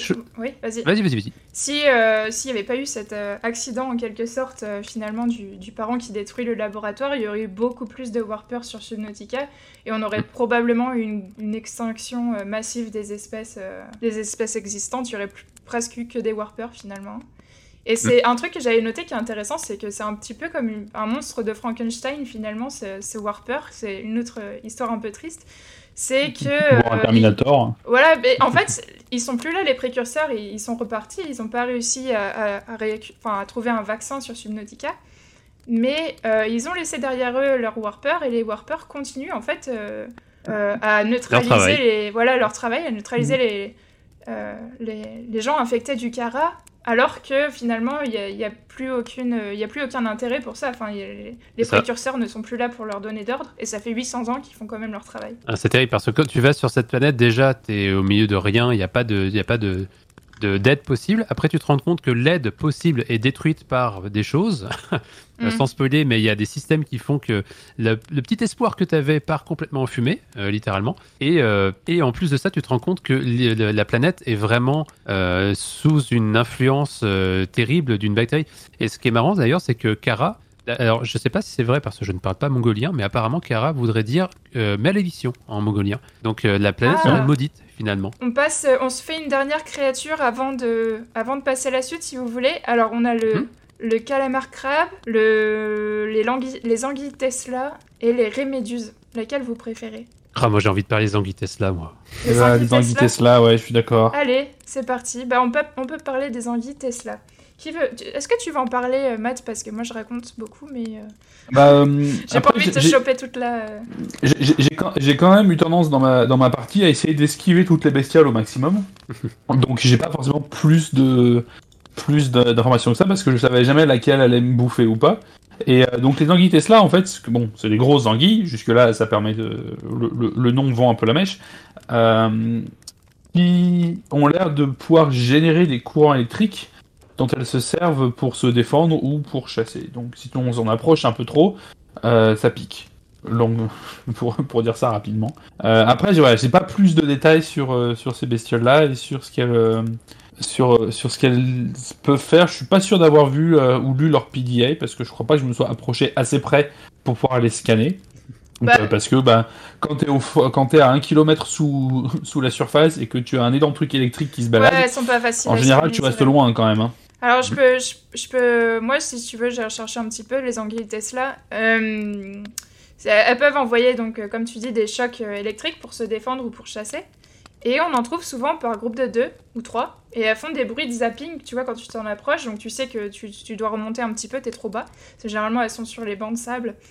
Sont dans les forêts de pompons ou les vignes sanguines, et elles nagent passivement et elles se tortillent, en fait, telles des serpents, pour se réorienter dans une autre direction. C'est assez marrant, leur animation. Et elles génèrent des arcs électriques, et tu les vois, en fait, ces petits arcs le long de leur mandibule. Et si le joueur s'approche trop près, bien sûr, elles peuvent te mordre ou t'électrocuter. Elles se font respecter, c'est ce que j'ai lu. C'est si jamais une autre créature qui est leur prédateur s'approche d'eux, elles vont les éviter finalement si elles le peuvent. Donc toutes les créatures qui normalement mangeraient ces créatures-là, qui sont plus grosses qu'elles, elles les évitent. Voilà. Ouais, c'est ça qui est rigolo. Elles sont respectées, c'est cool. Ce qui est rigolo sur ces espèces-là, c'est qu'on a vraiment le lien direct avec leur nom anguille, parce que nous, quand on voit des anguilles, on se dit tout de suite, c'est électrique, il se passe quelque chose là-dessus, parce que certaines espèces d'anguilles sont capables de produire des courants, effectivement, pour étourdir en fait leur proie. Mais là, ils ont passé à un niveau encore plus haut. Les anguilles, apparemment, de ce que j'ai lu, elles sont capables de générer des petits chocs électriques, pas autant que les Tesla, mais assez puissants pour pouvoir assommer un cheval. Oui, quand même, ouais. On parle de plusieurs centaines de volts, quand même. C'est quand même pas mal. Hein. Oui. Je m'y attendais pas du tout, je savais pas du tout. Ouais, et les anguilles Tesla, dans la façon dont ça va représenter sur Subnautica, encore une fois, j'ai un peu du mal à voir comment est-ce qu'on pourrait avoir des bestiaux de cet acabit dans notre monde, parce que des animaux qui produiraient des arcs électriques autour d'eux, arcs électriques qui ne se diffuseraient pas dans toutes les directions, parce qu'on est quand même sur un milieu qui est salin et aqueux, donc avec des ions, donc conducteurs, ça voudrait dire que plus on s'approche de cette espèce, plus on est électrisé, en fait. Donc, j'ai un peu du mal à voir comment est-ce que dans la vraie vie ça marcherait, à moins qu'on pourrait voir ça comme une sorte de bouclier qu'elles auraient autour d'eux, d'avoir de l'énergie, l'électricité qui empêcherait en fait toute espèce de venir parce que bah, tout simplement elle se ferait électrocuter. Ouais, c'est sûr. Compliqué pour la reproduction, mais oui, effectivement. Oui, c'est compliqué, effectivement. Et en plus, ça voudrait dire que d'une part, il y a ça, et d'autre part, il faut que ces espèces aient aussi des moyens de protection contre leur propre champ électrique. Donc ça veut dire que même au niveau de leur système nerveux, de leur de l'électricité, on va dire naturelle, qui est produite aussi par leur cœur pour des messages sensoriels, bah, il faut qu'il y ait des adaptations. Donc c'est complexe quand même. Ouais. Mais c'est des belles espèces, des beaux spécimens. Elles sont belles à regarder de loin. Et j'aime bien comme elles sont. Ouais. Ah oui, c'est vrai. Leurs œufs sont très rigolos aussi. Alors moi, j'ai jamais fait éclore des œufs dans Subnautica. Je sais qu'apparemment, tu peux les mettre à un moment. Dans un aquarium, ouais. Mais c'est pas n'importe quel aquarium, c'est l'aquarium circulaire, celui que tu débloques, qui peut être dans une pièce. Pas le plus petit, ça c'est juste pour stocker. Ils peuvent pas se reproduire. C'est juste pour des petits poissons. Non, mais tu peux faire dans ce gros aquarium, tu peux faire éclore des œufs et faire pousser les plantes si tu récupères leurs graines. J'en ai fait, j'ai pas trop compris l'intérêt au final. Est-ce que ça donne des bébés versions de oui. Oh, trop bien. Oui, que tu peux libérer aussi dans l'environnement après. Trop cool. Ah ça j'ai pas vu ça, tiens. Ouais, t'as un côté complètement tu peux faire un gameplay où le but c'est de repopulationner la la planète. Donc tu fais une base avec plein de d'aquariums de chaque espèce et après tu renvoies les petits, mais après ça va devenir un très très gros bazar au niveau du jeu à mon avis. Ouais, c'est ça, trop bien là. Et si tu peux les revoir et tout. Ah, j'avais fait dans ma base un aquarium comme ça parce que une de mes modératrices voulait forcément avoir des bébés poissons, forcément. Donc je me suis exécuté. Hein. Et j'ai pas regretté parce que l'aquarium en lui-même, j'avais fait aussi avec des petites espèces de plantes, des petits champignons, des petites algues, c'était magnifique. C'était bien. Ouais, juste en dessous de mon laboratoire dans ma base, c'était génial. En fait, si tu veux, ça j'avais cette question pour toi aussi, Gwen. Si tu veux recréer une terre d'eau, en fait, une planète d'eau, quel genre d'environnement en fait tu dois prendre en compte pour que la biodiversité en fait soit vivante, soit en vie et saine, parce que par exemple on pense à Subnautica, on pense en fait certaines créatures sont bioluminescentes, certaines ont cette technique de camouflage, il y en a qui peuvent créer de l'oxygène, il y en a qui résistent à des températures complètement extrêmes, de froid, de chaud. T'en as qui résistent à de la profondeur, t'en as des électriques. Voilà, c'est super intéressant. Qu'est-ce que tu penses qu'est-ce qui pourrait, sur notre monde, qu'est-ce qu'on pourrait ajouter pour... je sais pas... en fait, je vais prendre ta question sur le comté. Qu'est-ce qui ferait qu'on a une si grande biodiversité ? Ouais. Déjà, et si on voulait réimaginer un écosystème de genre, qu'est-ce qu'on ferait pour avoir ce genre de biodiversité ? La réponse, en fait, c'est ça, ma question, c'est que la biodiversité est apparue, selon la théorie d'évolution, parce que, justement, les espèces ont dû s'adapter à des niches, parce que chaque espèce est différente, elles ont des métabolismes différents, des besoins différents, donc elles s'adaptent à un habitat différent, à une niche écologique, qu'on appelle. C'est vraiment une niche écologique. Vois ça comme un ensemble de variables qui déterminent la vie de la personne, comme par exemple sa maison. La maison, tu as un ensemble de variables, tu as la chaleur, t'as l'humidité, t'as le pourcentage de nourriture, t'as tout ça. Ça, c'est que des variables qui sont dans ta maison. Et pour faire en sorte que tu vives bien, bah, tu t'es adapté à cet habitat ou t'as modifié ton habitat pour que ton métabolisme soit le meilleur. Donc voilà la niche écologique comme une maison. Et il se trouve que chaque espèce a une maison particulière, une niche écologique particulière. Et comme les ressources de l'environnement ne sont pas infinies, bah forcément, il y a des adaptations à faire, des compromis à faire. Donc, quand tu vas avoir une maison, bah, tu vas devoir faire un immeuble avec plusieurs appartements qui vont devoir se gérer les mêmes variables, etc., etc. Donc, la métaphore peut aller un peu plus loin de ce côté-là. D'accord. Mais vois ça comme une adaptation à des ressources finies de l'environnement. Et une petite question par rapport à l'écologie. Ah, désolé, je t'ai coupé. Une petite question par rapport à l'écologie. Quand tu penses, par exemple, en ce moment, il y a beaucoup de... Enfin, on parle souvent du réchauffement climatique. La mer se réchauffe, par exemple j'ai vu au Chili plus 5 degrés vers le Chili, avec des poissons qui remontent à la surface, qui meurent, tu sais, avec le ventre en l'air et tout ça. Est-ce que tu penses qu'il y a des espèces qui vont s'adapter à ce réchauffement climatique et se transformer ? Oui, la réponse est définitivement oui. Il y a peu de choses sur lesquelles on est sûr, mais là on est sûr, c'est que le réchauffement climatique existe. Ça c'est déjà un postulat, il existe, deal with it. Et ensuite, la biologie est quand même extrêmement plastique, dans le sens où le vivant a la possibilité de s'adapter sur énormément de choses. Et il se trouve que quand une variable est modifiée, notamment la température par exemple, bah on a deux choix qui se posent. Soit on s'adapte à ces conditions et on essaye d'en tirer profit, soit on s'adapte pas et on meurt. C'est aussi simple que ça. Donc quand on est confronté devant ce choix, bah, certaines espèces vont effectivement tirer profit qui fait plus chaud pour avoir par exemple un meilleur métabolisme ou une capture de proie plus facile pour les prédateurs, des choses comme ça. Soit elles vont migrer vers des endroits où la température n'a pas augmenté. Et en particulier, on voit beaucoup d'espèces qu'on appelle la nordification de leur zone de vie, dans le sens où elles vont aller vers le nord, parce que sur le nord, il fait un peu plus froid. D'accord. Donc, c'est une sorte d'adaptation. Donc, on voit déjà cette adaptation aujourd'hui, au niveau du changement climatique, beaucoup d'espèces, que ce soit des espèces qui sont emblématiques comme les poissons ou même commercialement intéressantes, ou alors même au niveau des invertébrés, où on voit beaucoup d'espèces, des petites espèces dont l'aire de distribution est modifiée par les changements climatiques. Donc ça, c'est déjà possible et c'est le cas. D'accord, ok. Bon, super intéressant. Et donc, pour revenir justement sur le truc de la biodiversité, le fait que sur Subnautica, il y ait de la diversité, c'est qu'en fait, il y a une sorte de cratère volcanique c'est là où on atterrit en fait. Ouais, les choses sont bien faites. Ouais. Le cratère, c'est vraiment... on ne sait pas combien il y en a dans cette planète océanique. Parce que si c'était que de l'eau partout, bah, il n'y aurait pas grand-chose parce que c'est un seul habitat. Donc, qui dit un seul habitat dit une gamme d'évolutions différentes, semblables. Il fait que si on veut avoir plusieurs espèces, ça veut dire qu'elles vont avoir un seul même habitat. Et il faudrait qu'elles s'adaptent entre les autres espèces parce qu'on a effectivement des adaptations au niveau de l'habitat, mais on a aussi des adaptations au niveau des autres espèces qui cohabitent. Donc, le seul facteur qui permettrait d'avoir une différence entre espèces, ce serait la présence d'autres individus sur lesquels il faudrait jouer avec. Donc, c'est pas vraiment intéressant pour la biodiversité, ce côté-là. Par contre, si on est dans un milieu aussi diversifié que le cratère, où on a déjà des zones peu profondes et des zones profondes, des zones volcaniques, des zones plus salines que d'autres, bah forcément, ce vivier d'habitat-là va permettre d'avoir beaucoup plus d'espèces parce qu'elles vont s'adapter, se spécialiser à des habitats différents. D'accord. Donc, moi, je pense que si on voulait essayer de recréer un petit peu ça, et je pense que les développeurs l'ont bien fait dans leur jeu, en tout cas pour le cratère, mais pas à l'échelle de la planète. Il faut avoir des habitats variés, parce que des habitats variés permettront d'avoir des adaptations d'espèces bien plus importantes au niveau de l'habitat, mais aussi entre elles, pour tirer maximum parti de ces ressources qui ne sont pas infinies.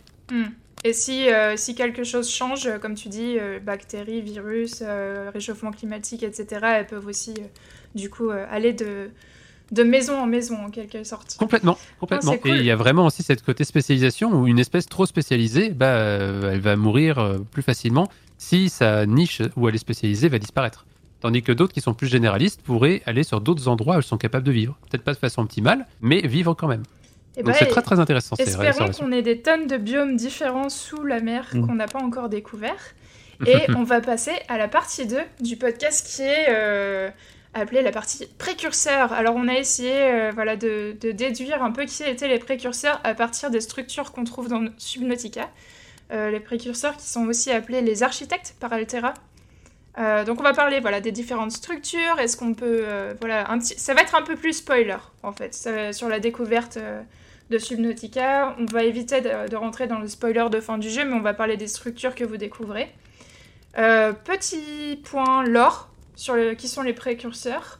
On a commencé à en parler un petit peu, mais c'est une race extraterrestre, parfois on dit alien, extrêmement ancienne, possédant une technologie très très avancée, qui sont arrivés sur la planète de Subnautica il y a environ 1000 ans, à la recherche d'un remède. Il y a environ 1000 ans après l'exploration d'une planète pour le programme d'expansion de routine, c'est comme ça qu'ils l'ont appelé, les précurseurs ont trouvé par hasard la bactérie Cara, et l'infection s'est répandue trop rapidement à travers les mondes des précurseurs pour être endiguée, causant la mort de 100 milliards d'individus, hashtag les requins. Oups, hashtag requin.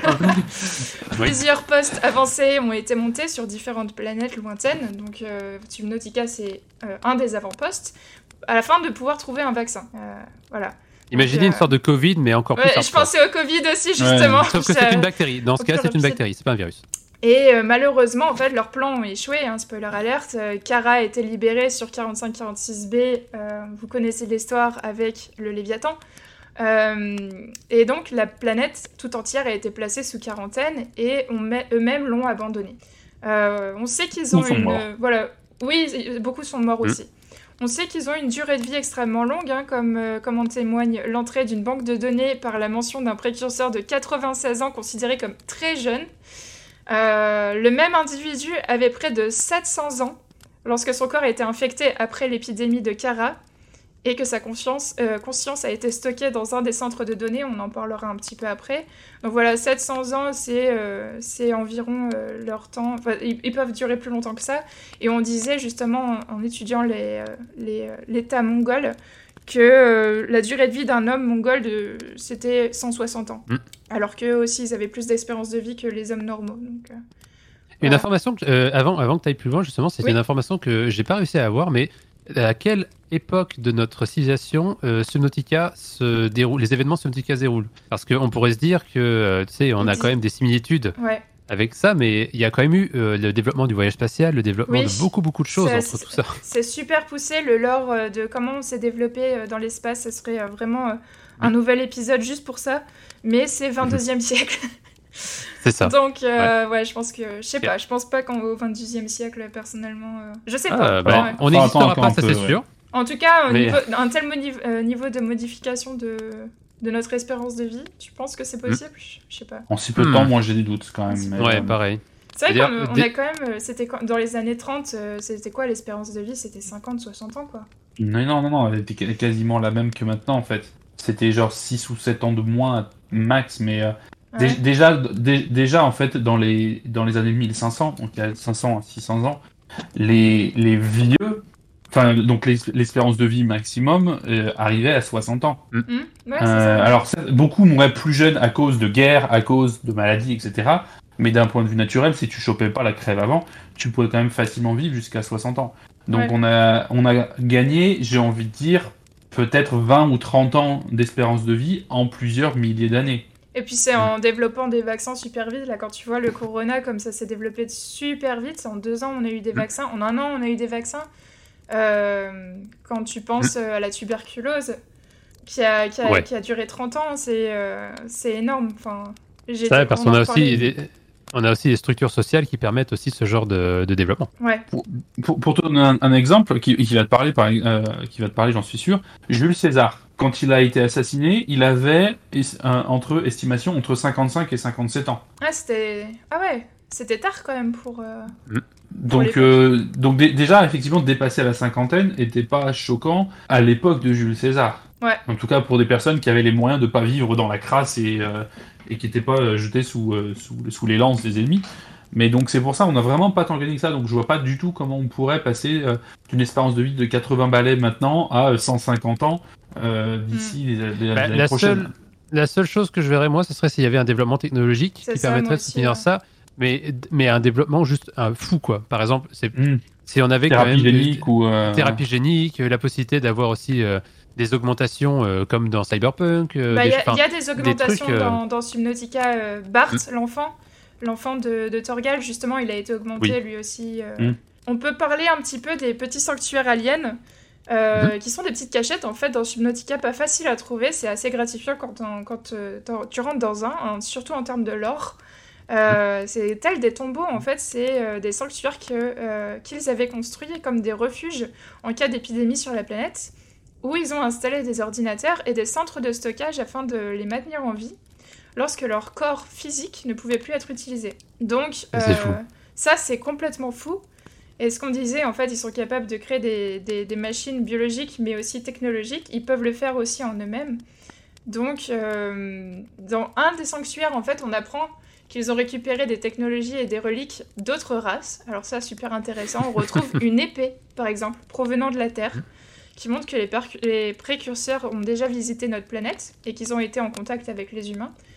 Toutes les reliques qu'ils détiennent, sauf une, proviennent sans doute d'autres races, certaines encore plus anciennes qu'eux. Le PDA note des similitudes entre l'architecture précurseur et l'ancienne iconographie religieuse de la Terre. Peut-être ont-ils une influence sur les formations d'autres religions. Les pyramides Illuminati! Illuminati, ouais. Ils sont là! Donc ça, je trouvais ça cool. Je sais plus où j'avais noté ça. Ah oui, c'est plus tard dans la plateforme de mise en quarantaine. On retrouve d'ailleurs une langue écrite des précurseurs qui ressemble un petit peu à l'écriture hébreu. Donc encore une fois, voilà. Théorie, je trouve qui est super intéressante ici, c'est que voilà, la langue peut être aussi entendue depuis le terminal de désactivation. Et le PDA est capable de traduire sans avoir jamais rencontré la langue auparavant. Ouais. Donc, ChatGPT a bien évolué quand même. Hein. ChatGPT a bien évolué, où ça veut dire que la famille de langue, enfin la racine finalement, peut-être n'est pas étrangère à la Terre. Voilà, fort probable que les précurseurs aient un rapport avec la Terre finalement. Mais tout des précurseurs, le lore des précurseurs est incroyable parce que sur Subnautica 1, on a des petites brides d'informations, mais c'est surtout qu'on est sur le côté, ok, là on est sur une urgence, je vais mourir, j'ai été infecté, il faut qu'il se passe quelque chose, donc je vais utiliser finalement cette technologie pour essayer de me soigner et trouver une solution. Sur Subnautica 2, c'est pas tout à fait la même chose, je vais pas rentrer dans le détail parce que c'est pas le sujet du podcast, mais dans Subnautica 2, on a beaucoup plus de côté exploitation pour des gains personnels. Donc c'est pour ça qu'on a, encore plus avec la rencontre d'un architecte, on a ce côté très...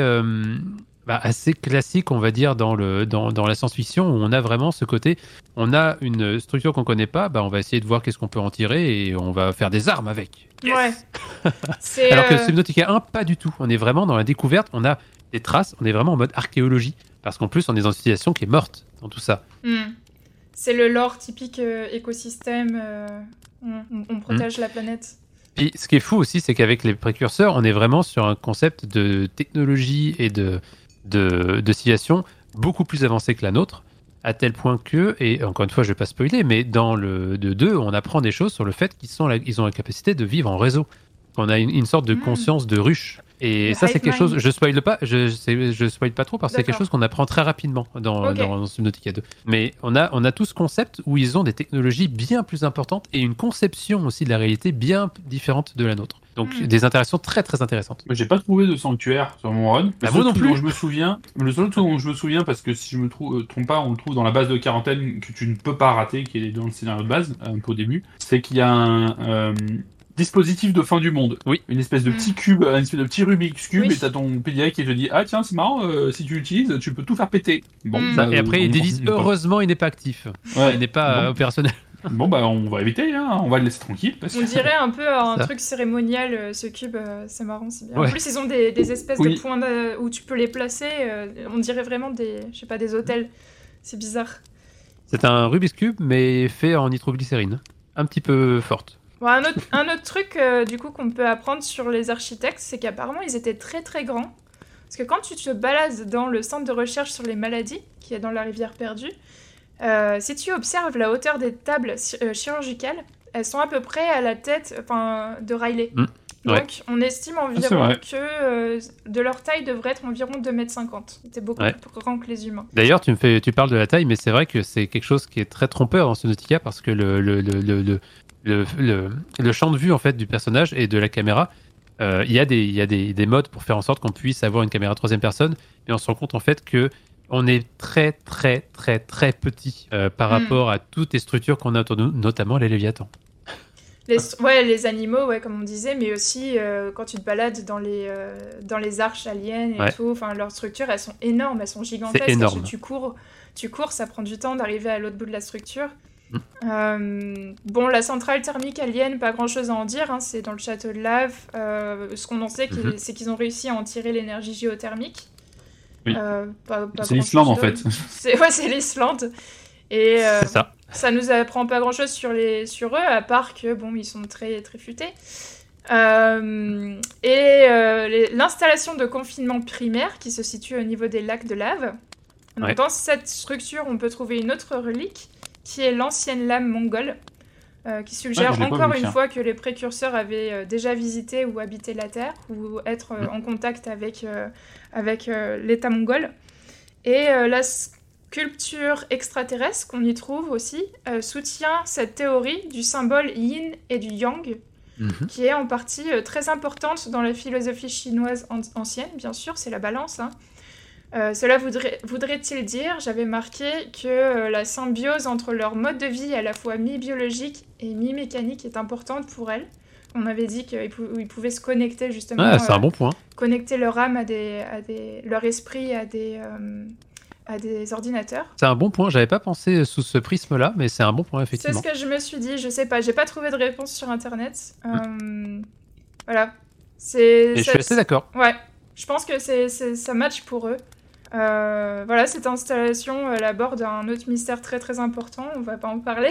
Non, parce que c'est effectivement... C'est méga spoil, c'est vraiment un moment assez... qui donne aussi des frissons... Oui. Ouais, je me plais beaucoup à dire que s'il y avait des jeux auxquels j'aimerais qu'on m'efface la mémoire pour les revivre sans rien, les vivre pour la première fois, il y aurait Subnautica et Hollow Knight évidemment. Mais, Hollow Knight. Subnautica, juste le plaisir d'arriver à la fin, t'as tout vécu, t'as tout enduré, t'as construit, t'as survécu à tout ce qu'il fallait. Tu penses que tu vas avoir peut-être des solutions à tes questions, et là, paf, il arrive un autre mystère encore. Ouais. Bien plus gros, dirais-je. C'est génial comme jeu. J'espère que tout le monde y jouera. C'est trop bien. Ouais, moi, il faut que je le finisse, mais j'ai trop peur. Non, Hollow Knight, c'est trop bien aussi. Hollow Knight, on a beaucoup d'auditeurs qui nous ont dit « Allez, faites Hollow Knight », donc à voir. J'adore. C'est jamais fait. C'est littéralement mon jeu préféré. D'accord. Ma femme a abandonné. Ah oui ? Ouais, trop dur. Et il est extrêmement difficile. Et voilà, j'ai une certaine aversion pour les jeux qui font du gatekeeping sur la difficulté. On va pas rentrer dans ce débat dans ce podcast, mais effectivement, c'est pas un épisode sur lequel je pourrais participer vraiment, parce que effectivement, il est pas facile du tout. Il est vraiment très, très difficile, mais effectivement, il a une réputation d'être hyper chouette en termes d'écriture. Ouais, vraiment. On a normalement dans cette partie du podcast, on ferait un petit quiz et après on ferait le point chimère qui est le world building. Mais en fait, comme il est déjà long ce podcast, on avait dit qu'on allait juste faire une petite partie interview parce qu'en plus ce serait super intéressant pour tout le monde. Et juste voilà ton métier, ton parcours, etc. Oui. Matt, il a écrit des questions, j'ai écrit des questions, donc on peut chacun, je pense, poser nos questions si tu veux, Matt. Bah ouais, on peut faire comme ça. Et bah, déjà pour commencer, donc est-ce que tu peux nous dire exactement quel est ton métier et quelle spécialité tu as dans ce métier si tu en as une, et qu'est-ce qui t'a poussé vers cette branche? Ah, très belle question pour commencer. Disons que si je devais me définir en un mot, je serais un chercheur. Donc moi, mon métier, c'est d'être chercheur. Et je me suis spécialisé en biologie marine. Est-ce que tu trouves ? Est-ce que je trouve ? Oui, j'ai trouvé. Cool. Je cherche encore beaucoup, mais j'ai trouvé des choses, notamment pendant mon doctorat quand même. Chouette. Donc, en un mot, ce serait chercheur. Donc, chercheur d'un côté scientifique, avec la méthode scientifique. Et je me suis spécialisé en biologie marine. C'est ça, biologie et écologie marine, donc les liens entre les espèces et leur habitat. D'accord. Et tu as une spécialité au niveau de la biologie, genre plus, par exemple, vie poissonnière ou plus sur autre chose ou, Oui, alors moi je me suis rendu compte pendant mes études que les invertébrés c'est sympa, mais c'est pas ce qu'il y a de plus joli. Oui. Je me suis spécialisé dans les invertébrés, et notamment les invertébrés qu'on va retrouver sur le fond marin, qu'on appelle le benthos. Le benthos, B-E-N-T-H-O-S, c'est... un terme grec qui est en opposition au pélagos, donc le côté pélagique qui veut dire en fait la colonne d'eau, et benthique c'est en lien avec le fond marin. Ah, Pélagia en Grèce, grec c'est la plage, c'est la mer. C'est la mer, oui, voilà. C'est la mer. Thalassa, c'est la mer, non? Thalassa, c'est la mer, oui. Mon grec est un petit peu rouillé. Ça me dit quelque chose, ma copine est grecque, donc je crois que j'ai déjà entendu ce mot-là. Ok, bentos, ok, je suis en train de... Je suis sur la plage, avec un bento qui est un casse-croûte japonais. Et je vois beaucoup de blobfish, du coup. Oh là là, évidemment. Ouais. Mais il n'y a pas que des blobfish, il y a plein de belles choses. Ouais. Et notamment des invertébrés, il y a...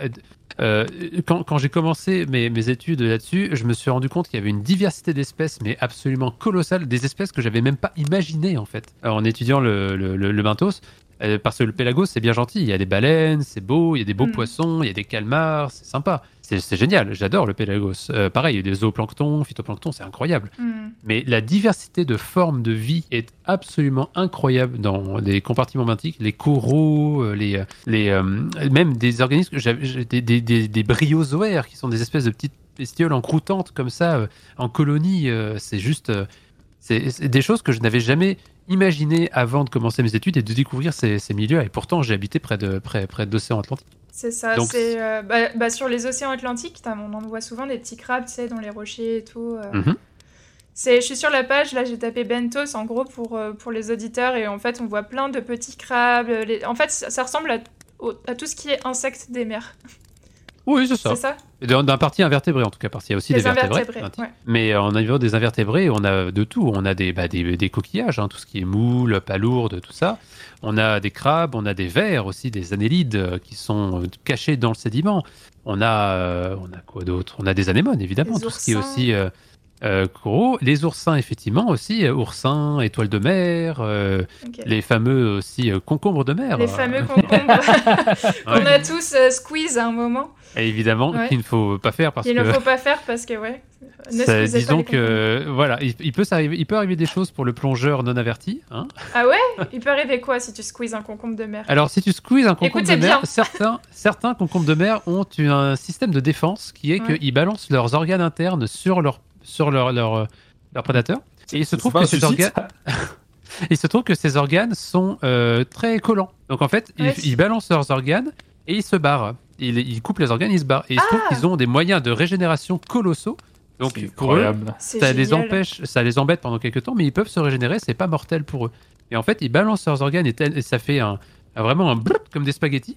Et ces spaghettis-là sont très collants, ce qui fait que ça désoriente complètement son prédateur et il peut fuir. Donc plutôt que de mourir complètement, ils ont décidé, tiens, je vais donner un petit peu à mon prédateur, mais ça va l'embêter. Et imagine, genre t'es en forêt, t'as un ours qui arrive, qui charge, tu t'arraches le foie, tu fais tiens, prends, ça. Tu me balances ton foie sur la gueule et tu vas en courant. C'est exactement ce qui se passe. L'ours est confus. Quoi ? Je suis pas habitué. J'avais une petite question pour toi aussi après ça, et du coup, en fait, à quoi ça ressemble ta vie de tous les jours ? Est-ce que tu te retrouves par exemple souvent dans les mers toi-même à observer l'écosystème ? Ou t'es plutôt sur un bureau à étudier ce que tu connais. Enfin, c'est quoi le ratio, on va dire ? Ça aussi, c'est quelque chose que j'ai vu beaucoup évoluer avec le temps parce que moi, j'ai terminé mon doctorat il y a 3 ans et après, j'ai fait un post-doctorat. Donc, c'est une sorte de CDD, en fait, où on est engagé par un laboratoire pour travailler sur des sujets précis et publier. Et après, le but de tout ça, c'est effectivement d'avoir le plus de publications possible pour que tu sois compétitif pour devenir professeur. Ça, c'est la voie royale, on va dire, c'est la voie classique. Sauf que pour une multitude de raisons, c'est pas la voie standard de tout le monde parce que effectivement, il y a pas beaucoup de gens, pas beaucoup d'emplois, on va dire, en tant que professeur. C'est très compliqué. Et en plus, les niveaux de stress et tout ça, enfin, c'est très complexe d'être professeur. Je pense qu'on pourrait faire un épisode entier que là-dessus. Donc, pour faire simple, être professeur, c'est pas la panacée. Et il y a des voies différentes. Notamment, moi, ce que j'ai fait, c'est qu'après mon postdoctorat, j'ai eu l'opportunité de travailler dans ce qu'on appelle ici au Québec une OBNL pour un organisme à but non lucratif. C'est en fait une organisation non gouvernementale qui est en fait à la frontière entre le privé et le public. Donc, le but vraiment de cet organisme-là, c'est pas de faire de l'argent, c'est de faire le bien. Il s'autofinance en fait, c'est ça. Oui, il s'autofinance et il a accès à des financements aussi publics et privés et le but est vraiment de faire de la recherche. Donc on n'est pas avec la structure académique d'une université qui est elle publique, mais on n'est pas non plus dans une logique d'entreprise qui elle est privée. Donc c'est un beau compromis. Et là, moi, j'ai eu la possibilité de devenir directeur scientifique d'une OBNL et c'est vraiment intéressant parce que la logique de... Merci, c'est gentil. Et la logique de travail dans cette entreprise-là, parce que c'est quand même une entreprise, mais entre les deux, est vraiment différente de l'académique. Donc, c'est un peu bizarre de partir de l'académique, mais c'est aussi intéressant de voir ce genre de... C'est assez rafraîchissant dans la carrière. Et tu me disais qu'est-ce que je faisais dans la vie de tous les jours. Effectivement, dans la vie de tous les jours, moi, en tant que directeur scientifique, je m'occupe beaucoup de gérer des équipes et de gérer des budgets, de gérer un peu plein de choses qui sont à un niveau au-dessus de la recherche. Mais il n'empêche que j'ai cette volonté, et je vais le faire aussi, de partir sur le terrain. Parce que moi, mon dada, c'est les écosystèmes côtiers. Et dans les écosystèmes côtiers, la seule façon de les analyser, c'est d'aller soi-même enfiler des bottes et d'aller sur la plage. Donc jusqu'ici, en fait, c'est pas vraiment quelque chose que tu faisais. Non, c'est ça. C'était là, j'ai vraiment des nouvelles tâches sur lesquelles j'étais pas. Je me forme encore, hein, on va dire ça comme ça. Mais c'est disons qu'être directeur apporte aussi d'autres choses dans la carrière d'un chercheur. Et n'empêche que j'ai beaucoup travaillé sur le terrain et notamment sur les plages, parce que moi, mes projets de recherche, c'était comment est-ce que les écosystèmes côtiers peuvent être impactés par les activités humaines, et notamment comment est-ce que plusieurs activités humaines impactent le milieu. Parce que c'est gentil de faire, tiens, c'est quoi l'impact de la pêche, c'est quoi l'impact de tel déversement, gna gna. Mais est-ce que, si on prend tout ça en même temps, est-ce qu'on a des effets émergents qui apparaissent, des effets cumulatifs? Donc quelque chose qui serait plus que la somme de chaque partie. C'était une question que je m'étais posée pendant mon doctorat. Et je me suis basé sur des écosystèmes côtiers, donc basé entre vraiment proche de la côte à moins de 100 mètres. Donc pour là, deux choses, soit j'y allais à pied sur les plages pour aller tripoter le sédiment et voir qu'est-ce qu'il y avait dedans, soit je prenais un bateau et avec un petit bateau de pêcheur, on prenait une benne et on apportait le sédiment profond et on le triait à la surface. D'accord. Donc hélas, j'ai pas eu la possibilité de beaucoup plonger, ce qui est aussi parce que moi j'ai un peu peur en plongée parce que c'est voulez-vous pas, c'est quand même un milieu, on peut être assez claustrophobe. Ouais. Donc, Subnautica ramène bien cette impression aussi. Ouais. Et aussi, petite trivia, Subnautica, je n'ai eu le courage de le faire qu'en stream. Sinon, avant, j'étais tétanisé. Donc, c'est qu'avec ma commu que j'ai outrepassé cette peur justement du jeu, parce que c'est quand même un jeu un peu horreur. Et mais par contre, les seules fois où j'ai plongé en 20 mètres maximum, j'étais soufflé par la... À chacune de mes plongées, c'était incroyable. Et dès que j'arrive à trouver le courage, je retourne plonger. D'accord. Mais sinon, vous pouvez me trouver surtout sur les plages avec un petit tamis pour enlever le sable et trouver les espèces et une petite loupe pour voir c'est quoi l'espèce que j'ai trouvée.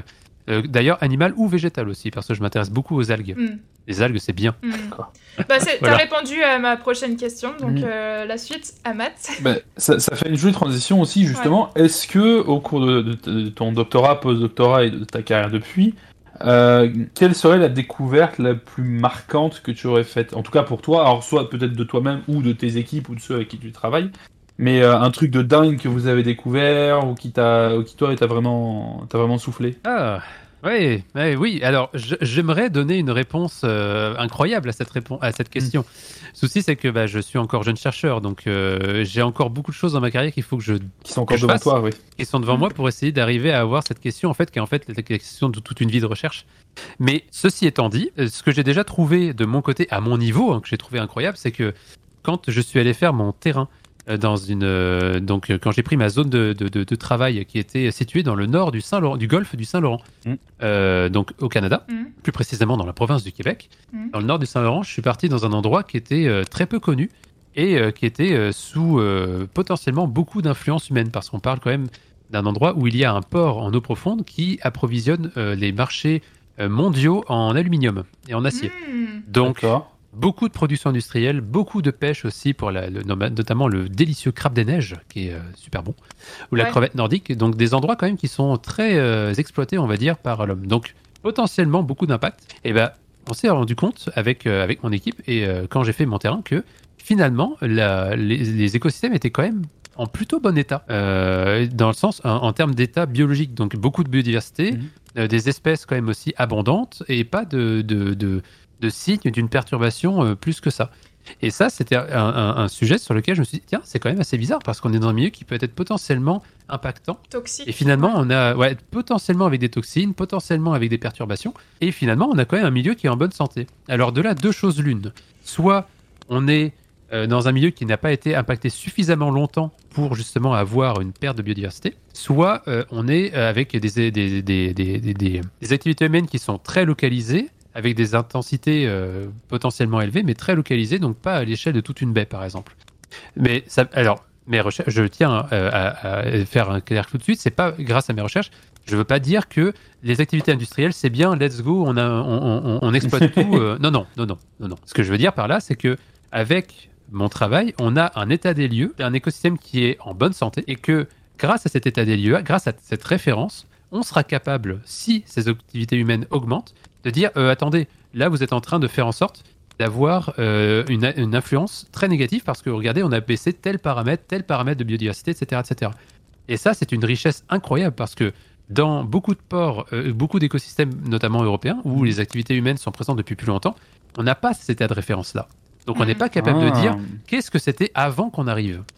Et c'est un des trucs les plus fun que je trouve de mon travail, c'est qu'on a vraiment cet état de référence basale sur lequel on peut se baser pour plus tard, s'il y a des activités humaines qui augmentent, on peut leur dire ça c'est pas bien, vous respectez pas vos engagements, ou ça tiens, vous avez tel truc qui va pas. C'est la densité humaine aussi, j'ai l'impression. J'avais lu justement un article qui disait qu'autour des mers de Chine, les crabes commençaient à disparaître. Là, tu parlais des crabes, les crabes des neiges, justement. Peut-être qu'ils font pas beaucoup de pêche intensive là-bas. C'est peut-être ça aussi qui dérange pas trop, finalement. Peut-être, tout à fait, ouais. Tout à fait. Et c'est vraiment, je trouve que c'est vraiment une base importante de la recherche, parce que pour pouvoir émettre des recommandations et pour pouvoir mieux comprendre notre écosystème, il faut de la recherche, et de la recherche basale. Ce qu'on appelle aussi la recherche théorique, juste quelque chose qui n'est pas forcément appliqué, mais juste, on a des informations, et après, c'est à la société de prendre des décisions ensuite, parce que la recherche, c'est ça, on rend compte, on montre ce qui se passe, mais les choix, ce n'est pas aux scientifiques de les faire, c'est aux citoyens de les faire. En fait, tu dis, voilà, tu fais tes recherches, et après, tu dis, voilà, c'est prouvé scientifiquement que s'il se passe ça, il y a telle conséquence. Faites ce que vous voulez, nous, on rapporte. On a rendu compte. Voilà, c'est ça. C'est ça.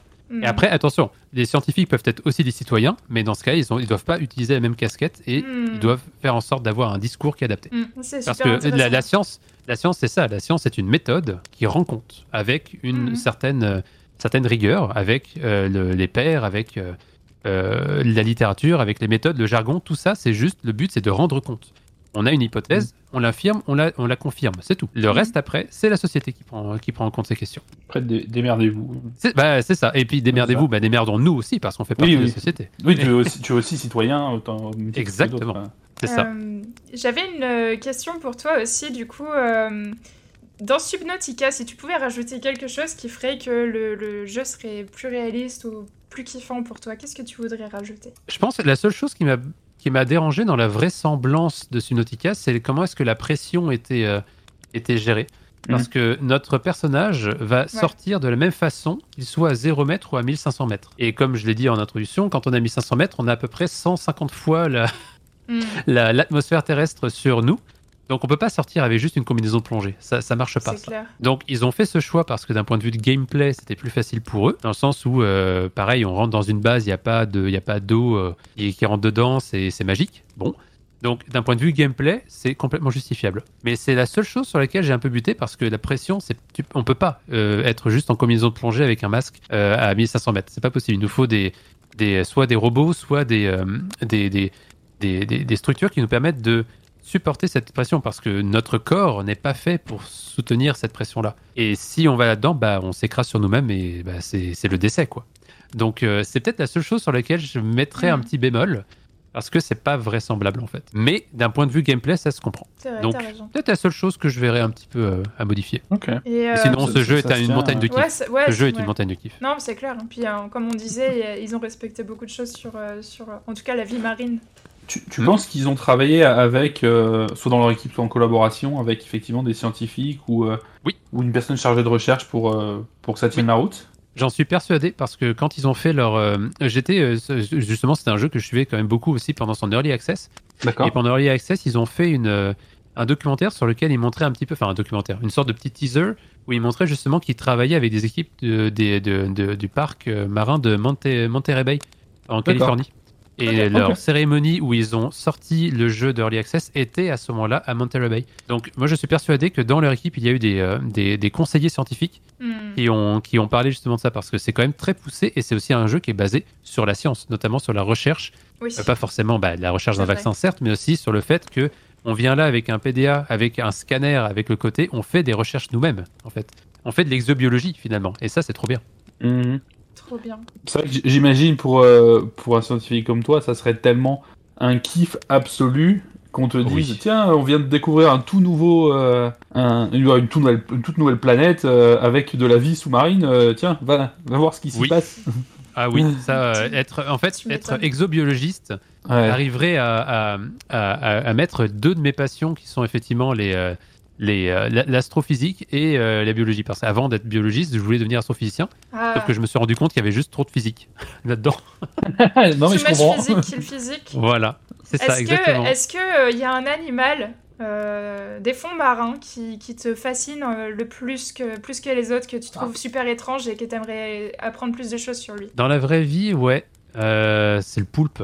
Ouais, le poulpe. C'est un peu bateau de dire ça. J'aurais pu sortir d'autres espèces incroyables. Bien, la crevette pistolet, par exemple. La crevette pistolet, c'est incroyable aussi, ça. Mais... crevette pistolet. Google, dis-moi, qu'est-ce que c'est une crevette pistolet? Alors, crevette pistolet, c'est une crevette qui a la possibilité, en fait, de créer des petites bulles avec une de ses pattes. Et ces petites bulles, en fait, c'est du vide.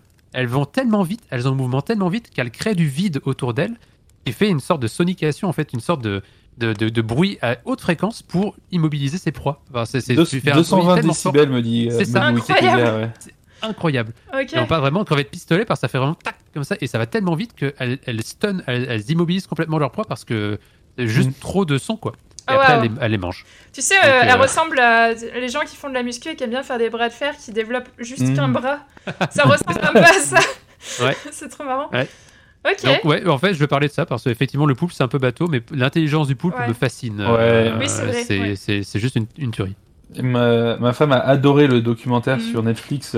Oui. Le poulpe, Mon ami le poulpe ou quelque chose comme ça. Mon ami, ouais. Mais c'est vrai que c'est réputé pour être une créature particulièrement intelligente avec effectivement des propriétés biologiques absolument dingues. Ça, et puis toutes les espèces qui sont parasites, les modes de vie parasitaires qui sont dégueulasses, mais juste fascinants, quoi. Il y a beaucoup de choses en biologie marine. C'est clair. et un peu dans la même chose, mais plutôt côté environnemental, est-ce qu'il y a un endroit du globe en particulier que tu trouves le plus fascinant ou le plus étonnant, et est-ce que tu t'y es déjà rendu? J'ai choisi une réponse volontairement un peu rigolote là-dessus. Oui, ce serait nos plages, en fait. Parce que on ne se rend pas compte... Nos plages en France, nos plages partout, on se rend pas compte à quel point ces écosystèmes sont beaux, dans le sens où plutôt des plages rocheuses, parce qu'il y a plus de choses en place rocheuse, mais des plages même sableuses. Prenez une pelle, vous prenez juste un petit seau, vous trouvez tellement d'espèces incroyables, des vers, des amphipodes qui sont des toutes petites crevettes, des arthropodes, comme des petits insectes en fait qu'on peut trouver dans le sable aussi, entre les grains de sable. Puis même, regardez à la loupe, on peut trouver des tardigrades, on peut trouver des plein de choses en fait dans même des écosystèmes qui sont à notre porte. Donc si je voulais être un peu plus rêveur, moi, mon côté aventurier, mon rêve ce serait d'aller en Antarctique. C'est un vieux rêve que j'ai depuis tout gamin, mais là je m'y suis pas encore rendu, mais j'ai une de mes amies qui est allée donc je suis un peu jaloux, mais ce serait vraiment d'aller là-bas parce que c'est mon côté aventurier, parce que c'est aussi des adaptations au froid absolument fantastiques, quoi. Donc ouais. Mais attention, montagnes hallucinées. Hein. Oui. j'espère pour toi que ça va se. Mais nos plages, allez sur les plages, respectez les plages. C'est pas que des endroits où vous pouvez prendre du soleil. C'est des endroits qui sont des écosystèmes à part entière et qui sont juste fantastiques à juste aller observer, même d'un point de vue amateur. Les marées basses en Bretagne, toutes les espèces de céphalopodes que tu trouves. Oh là là. Et bien, je me rappelle, en Sardaigne, les plages sont magnifiques. Et j'y suis allée récemment et je m'amusais à creuser des petits trous pour récupérer les petits vers, juste pour les. Et généralement, c'est comme ça qu'ils vont pêcher en Sardaigne. La seule chose que je demande, c'est si vous allez sur les plages rocheuses, si vous retournez des rochers, remettez-les dans leur position initiale, s'il vous plaît. Ah ouais. Sinon, ça veut dire que toutes les espèces qui étaient dessous, vous les mettez à l'air libre et elles meurent. Ah oui, donc, s'il vous plaît, remettez-les comme vous les avez trouvés. Voilà, écoutez bien. Écoutez bien ce message de paix et d'amour. Voilà, merci. Une question qui est rigolote. Je sais pas si c'est moi ou c'est Matt qui l'a écrite. C'est si tu as un petit fun fact sur les mers ou les océans ou la vie maritime à partager. Genre, c'est à ton choix. Ouais. Un fun fact, c'est juste... Cool. Alors j'ai regardé des choses sur les océans, parce que c'est vrai que, je veux dire, les océans, on a tellement peu de choses qu'on connaît sur les océans, rien de se dire que la profondeur moyenne de l'océan c'est 3500 mètres, donc on se dit déjà qu'il y a quand même beaucoup de choses qu'on ne sait pas aussi, et on a toujours cette logique que la surface de l'océan est moins bien cartographiée que la surface de Mars, donc bon, voilà, c'est un peu complexe. C'est 30 Léviathans. Voilà, exactement, 30 Léviathans mis bout à bout, comme ça c'est beaucoup. Donc non, je me suis dit, un truc que j'avais découvert pendant mes études et qui me fascine toujours, c'est l'arénicole. L'arénicole, c'est un verre, donc un annélide, un verre annelé, qu'on peut trouver sur nos plages, et vous la connaissez certainement parce que ça ressemble à des petits tourbillons, de sable sur la plage. Oui. Des petites montagnes comme ça. Bah ça, c'est un verre qu'on va trouver qui en fait se met une sorte de une galerie en U qui prend de l'eau et du sable d'un côté et le rejette de l'autre. Parce que ce verre mange en fait le sable, mais il mange pas le sable pour le sable, mais il mange le sable pour la matière organique qui est autour des grains de sable. Donc il digère ça et il rejette le sable ensuite. C'est le petit tourillon que vous voyez. Et il se trouve que ces vers, les arénicoles, donc leur nom latin c'est Arenicola marina, ces vers-là ont un système sanguin avec une hémoglobine qui serait compatible avec la nôtre, dans le sens où elle n'a pas d'antigène A, B autour de ces molécules. Ah ouais, c'est ça. Bah, si on veut faire un lien, ce serait effectivement un groupe sanguin de type O. Et il y a actuellement des essais cliniques qui sont faits en France par des équipes bretonnes pour faire en sorte que les arénicoles puissent être, le sang des arénicoles en fait, puisse être créé pour pallier justement le manque de donneurs. Sanguin. C'est incroyable. Parce que c'est un sang qui permettrait, justement des transfusions sanguines pour ça. Alors après, d'autres questions arrivent parce qu'il paraît que cette hémoglobine est encore plus efficace que la nôtre. Donc il faudrait faire en sorte que ça ne soit pas utilisé comme dopant, par exemple, pour les compétitions sportives, etc. On en créerait un de ces deux ou on exangrait 200 000... J'espère qu'on ne farmera pas des araignées pour farmer. C'est ma question, parce que je ne suis pas assez au courant de où en sont les essais cliniques. Mais ma compréhension de la chose serait qu'on ferait une hémoglobine qui serait structurellement celle qui est trouvée chez les arénicoles, mais qu'on produirait nous-mêmes. D'accord. Ce qui serait meilleur pour la santé de ces petits vers tout à fait mignons. Bien sûr. Voilà. Et donc voilà, c'est petit fun fact. On peut. C'est trop cool comme fun fact. On a beaucoup de choses aussi sur les océans. Nous apporteraient tellement d'informations sur C'est un mot que j'aime beaucoup. La pharmacopée. Donc la possibilité de trouver des molécules pour le développement de médicaments. La seule chose qu'il faut, c'est qu'effectivement, une fois qu'on les a trouvés, il faut qu'on les synthétise nous pour laisser tranquilles ces populations. Ouais, trop bien comme fun fact. Une autre question aussi qui me venait, c'était si tu collabores souvent en fait avec d'autres équipes qui sont à l'international, ou c'était plus avec ta team à toi, enfin, genre, est-ce que, par exemple, on parlait du Chili où les mers s'étaient réchauffées récemment, est-ce que tu es en contact avec ces gens-là pour essayer d'aider leurs problèmes, ou est-ce que tu te rends sur place pour voir d'autres choses des fois? Alors, je dirais que travailler avec des équipes internationales de chercheurs, c'est quelque chose qui est assez commun et assez encouragé en recherche, parce que nos pairs, donc les personnes qui vont lire notre travail et qui vont interagir avec notre travail, sont de toute façon internationales. Donc oui, j'ai eu à travailler avec des équipes internationales, et notamment quand je faisais des congrès scientifiques où j'ai présenté devant mes pairs mes travaux. Effectivement, c'était des congrès qui étaient internationaux. Donc par définition, oui, on fait beaucoup ce genre d'interaction, et c'est très encouragé parce que les gens ont toujours une vision en fait de ton travail aussi qui est très différente sur tout ça.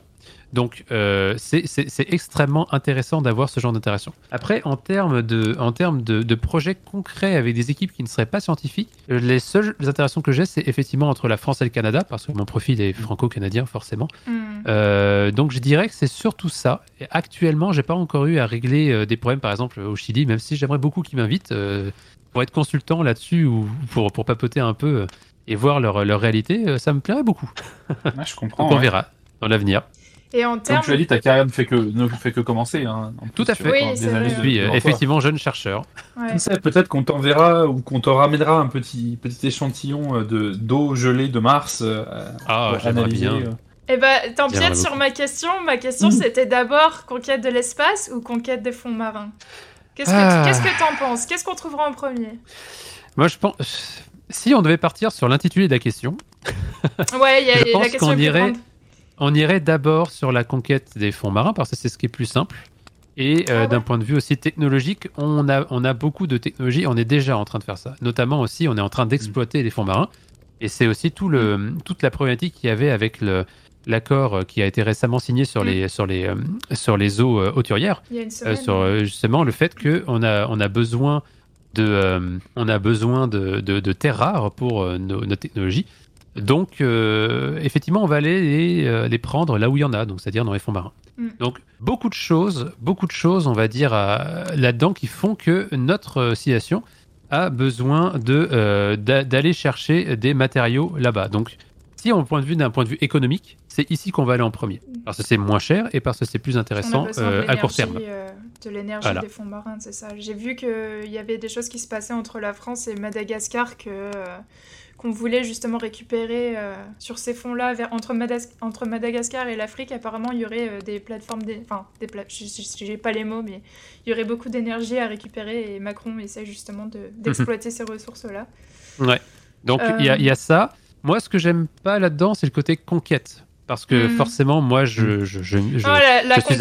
la conquête humaine, je veux dire. La conquête, voilà, pour ça. Moi, c'est... On a compris, on a découvert, l'expansion. Voilà, c'est ça. C'est ça.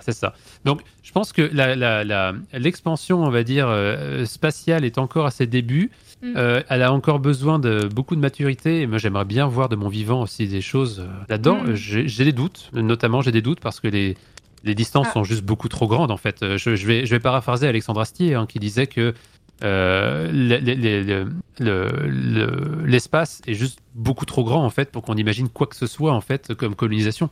Parce qu'actuellement, nos technologies ne nous permettent pas de gérer cet espace. Donc, sûr. C'est la chose, je pense, de notre vivant, on n'arrivera jamais à avoir de colonisation sur d'autres espèces, sur d'autres planètes. Mais on ne sait jamais. On n'est pas du tout à l'abri de développement technologique. Et donc c'est pour ça que je dirais qu'on irait plus voir du côté des fonds marins pour l'instant, mais j'espère aussi avoir en fait être trompé et qu'on verra ce qui s'y passe après. Bah, t'as répondu à la question, je suis un peu triste du coup de la réponse, mais je pensais que peut-être tu pourrais nous spoiler un peu qu'on était sur le point de faire une grande découverte bientôt sur les fonds marins et tout. Si seulement. Après, les découvertes, on en fait tous les jours, parce que c'est des milieux qu'on ne connaît pas du tout. Plus en termes d'explorer bien au-dessous et de découvrir des nouvelles espèces qu'on n'avait jamais découvertes. Est-ce qu'on construit une ville sous-marine à la BioShock ?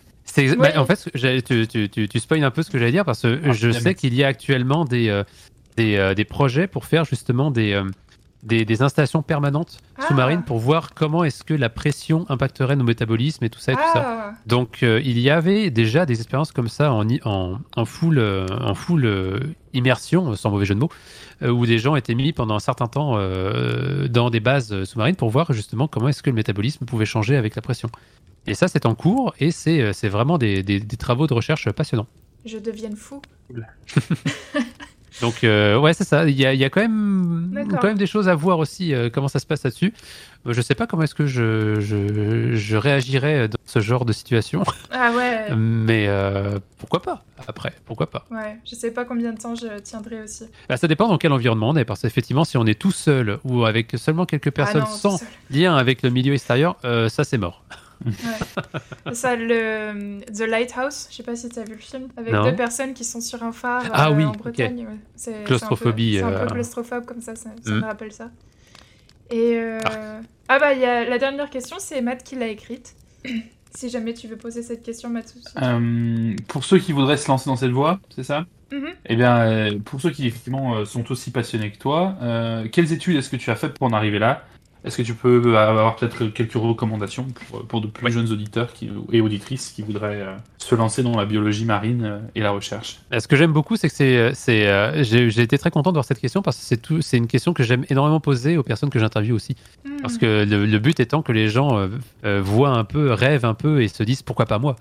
Eh bien, moi, si je veux partir des études, moi j'ai fait une licence et un master en France à l'université Pierre et Marie Curie, maintenant qui s'appelle Sorbonne Université, basée sur les sciences de la mer, donc un parcours un peu classique, on va dire. J'avais pas forcément des notes exceptionnelles, mais je dis que c'est important. J'étais pas le meilleur de ma promo, attention, mais voilà, c'est important aussi de dire que même quand on est avec des notes qui sont pas forcément incroyables, on peut quand même faire des choses intéressantes. Donc moi j'ai fait une licence master et j'ai fait après un doctorat, et le doctorat je l'ai fait au Canada parce que j'ai décidé de partir un petit peu pour élargir mes horizons et pour voir un peu comment est-ce que la recherche se faisait ailleurs. Et il se trouve que le Canada, c'était un milieu qui me plaisait parce qu'ils étaient proches des pôles, parce qu'il faisait froid, et parce qu'ils ont un système qui est anglo-saxon tout en parlant français. Donc, beaucoup de choses intéressantes. Et le doctorat que j'ai fait quand même en 5 ans, donc c'était un peu long, avec les standards français, mais assez commun avec les standards québécois, enfin canadiens, fait en sorte que j'ai vraiment beaucoup aimé mon expérience parce qu'elle était très libre, mais aussi drivée par mon directeur de recherche. Donc très intéressant. D'accord. Et si je devais donner une recommandation, on va dire sur mon parcours, moi ce que j'ai ce que je pense qui est nécessaire quand on s'intéresse à la recherche, c'est d'être curieux. Parce que c'est facile d'aller en recherche pour des raisons qui sont de gain personnel ou de placement, parce qu'il y a un côté très valorisant dans la recherche. Ah bon ? Par contre, bah, dans le sens où on publie, on est des experts, on est des... Ah, t'as un côté oui, d'accord, ok. Tu t'en vois beaucoup, toi, autour de toi, des gens comme ça ? Ah, ouais, d'accord. Oui, beaucoup. Mm. Et ça, c'est le côté de la recherche que je trouve un petit peu triste, parce que on parle quand même d'un métier où on est payé pour découvrir des trucs, on est payé pour être curieux, quand même. Donc ça, pour moi, c'est le meilleur métier du monde. Couplé en plus au fait qu'on enseigne. Moi, j'ai donné des cours à l'université, je vais continuer à donner des cours à l'université. Mm. C'est juste incroyable de dire que tu apprends des choses sur quelque chose qui t'intéresse et que tu retransmets cette passion après et ses intérêts. Fantastique. Donc, restez curieux. Soyez à l'ouverture aussi de choses qui ne sont pas dans votre branche, notamment, je veux dire, je m'intéresse aussi à des choses qui sont en médecine, même en terrestre. Soyez intéressés parce qu'il y a beaucoup de choses en multidisciplinaire qui sont vraiment passionnantes aujourd'hui à faire. Mm. Donc, curieux et curieux de tout. Et puis, comme t'es parti voir ailleurs, n'hésitez pas à expérimenter. Moi aussi, pour mon job, ça m'a beaucoup aidé. Tester différentes choses, aller voir ailleurs, voilà. Parce que c'est facile de rester dans son écosystème, on va dire, mais s'adapter à notre écosystème nous rend plus forts. Ah, j'aime cette phrase. On a aussi quelques questions que nos auditeurs t'ont écrites sur le Discord. Je pense que les questions de Corwen, en fait, tu y as répondu déjà plusieurs fois. Qu'est-ce qui est... Attends, je la lis, j'ai écrit en petit. Qu'est-ce qui fait qu'une grande partie des espèces qui habitent les océans sont encore inconnues ? C'est grand. C'est grand, c'est parce que c'est très très grand. C'est grand et c'est profond. C'est profond et c'est un milieu on n'est pas adapté aux océans. Donc forcément, si on n'est pas adapté, on a moins interagi avec ce milieu. Quels facteurs rendent les découvertes compliquées ? La pression, j'imagine. Moi, la pression et la grandeur. C'est tout noir aussi. C'est noir. C'est ça. Effectivement, de base, les écosystèmes pour les regarder. On a des biais dans le sens où c'est noir, il faut avoir des technologies particulières. Donc la technologie, c'est important.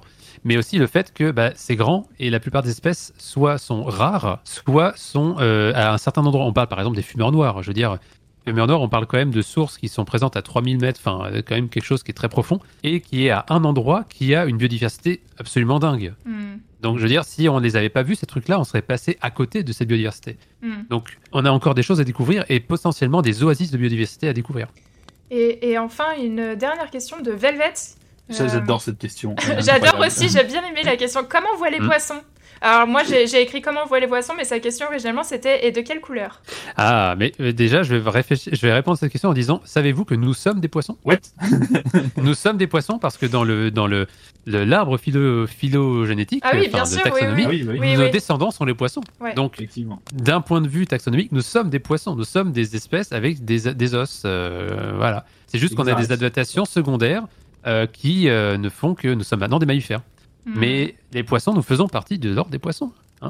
Et après, attention, parce que ce que je dis poisson, c'est aussi un terme qui ne veut rien dire en taxonomie, parce que c'est ce qu'on appelle polyphylétique. Donc, ce n'est pas quelque chose qui est un groupe, mais c'est plein de groupes différents qui ne sont pas forcément reliés à un même ancêtre commun. Donc, à prendre en compte. Oui, donc, en tout cas, pourquoi est-ce que je dis ça ? Pourquoi est-ce que nous sommes des poissons ? Tout simplement parce que les poissons ont des structures de vision très proches des nôtres. Leurs yeux sont très, très proches des nôtres. Donc, ils voient à peu près la même chose que nous. Cependant, ils voient dans l'eau, dans un milieu qui est souvent très trouble, avec beaucoup de particules, donc ils ne voient pas très très loin. Et notamment, ils ont aussi un milieu où la couleur rouge, en particulier, est absorbée très rapidement. C'est la première couleur qui est absorbée par la mer. Ah, ce qui fait que quand vous plongez à même 2 ou 3 mètres, vous voyez presque tout vert parce que le rouge a été absorbé par l'eau. Donc, imaginez un milieu où il n'y a pas de rouge, c'est à peu près ça. C'est que les poissons vont voir, mais ils ont développé des structures pigmentaires dans leur œil qui font en sorte qu'ils ne prennent pas en compte la lumière rouge parce qu'il n'y a pas de lumière rouge. Donc ils vont voir dans des longueurs d'onde du visible aussi, mais avec moins de rouge forcément et avec moins de portée, je dirais, que nous. Et c'est pour ça que comme ils ont quand même ces organes-là pour se déplacer, ils ont aussi d'autres organes qui vont tirer des meilleurs profits de leurs conditions, notamment le son, avec la possibilité de mieux réagir aux stimulus sonores, comme je disais tout à l'heure. D'accord. Donc, ils voient comme nous, mais moins rouge, et avec le fait qu'ils sont toujours dans l'eau. D'accord. Et avec d'autres sens qui les guident plus que la vue, finalement.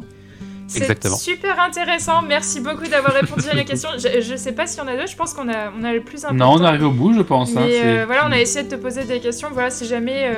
Je pense aussi que les gens qui se posent des questions peuvent te retrouver sur Twitch, de ce que j'ai vu. Bah, c'est ce que j'allais dire. D'autres endroits, finalement, que tu voudrais promouvoir maintenant que tu es là, avant qu'on wrap up? Bah, c'est ce que j'allais dire en fait, c'est que bah, déjà merci énormément pour l'invitation, parce que pour moi c'est un honneur de parler de jeux aussi qui m'intéressent. C'est pour nous l'honneur. C'est pour nous. Et c'est bah, oui effectivement moi je stream tous les samedis normalement, alors évidemment à l'heure française et à l'heure québécoise c'est à gérer, mais voilà. Je stream en général tous les samedis et je fais en sorte d'avoir un concept où je promeus la science par le jeu, dans le sens où moi ce que je veux montrer c'est que les scientifiques c'est pas que des gens qui sont avec une blouse dans une tour d'ivoire à parler en jargon, c'est aussi des gamers. Et donc sur ma chaîne, c'est ce que j'essaie de promouvoir, on parle de jeux, on fait des jeux, notamment Subnautica ou par exemple Sea of Thieves aussi, un jeu que j'aime beaucoup en ce moment. Mais on fait aussi plein d'autres choses qui ne sont pas liées à la science, mais on utilise ces médiums pour parler de science. C'est-à-dire que s'il y a des questions, bah, j'y réponds. Et j'ai aussi des projets actuellement où justement on va faire du science par le jeu. Donc le côté un peu ludique pour faire en sorte que les gens qui passent par Twitch, qui est effectivement un public qui est quand même assez spécifique à prendre en compte dans la vulgarisation, puissent se dire bah tiens j'ai passé un petit moment sur cette chaîne là, j'ai appris quelque chose, et bah ça me fait plaisir. Donc n'hésitez pas, moi c'est sur Twitch comme ça, et sinon on parle un petit peu sur le Discord aussi qui est relié à ça, mais c'est surtout Twitch je dirais. Voilà. Sur Twitch, Gweldrium, voilà. Aussi sur Twitter, t'avais répondu, et puis bah, t'as déjà une followeuse en plus, moi j'ai regardé les deux derniers streams.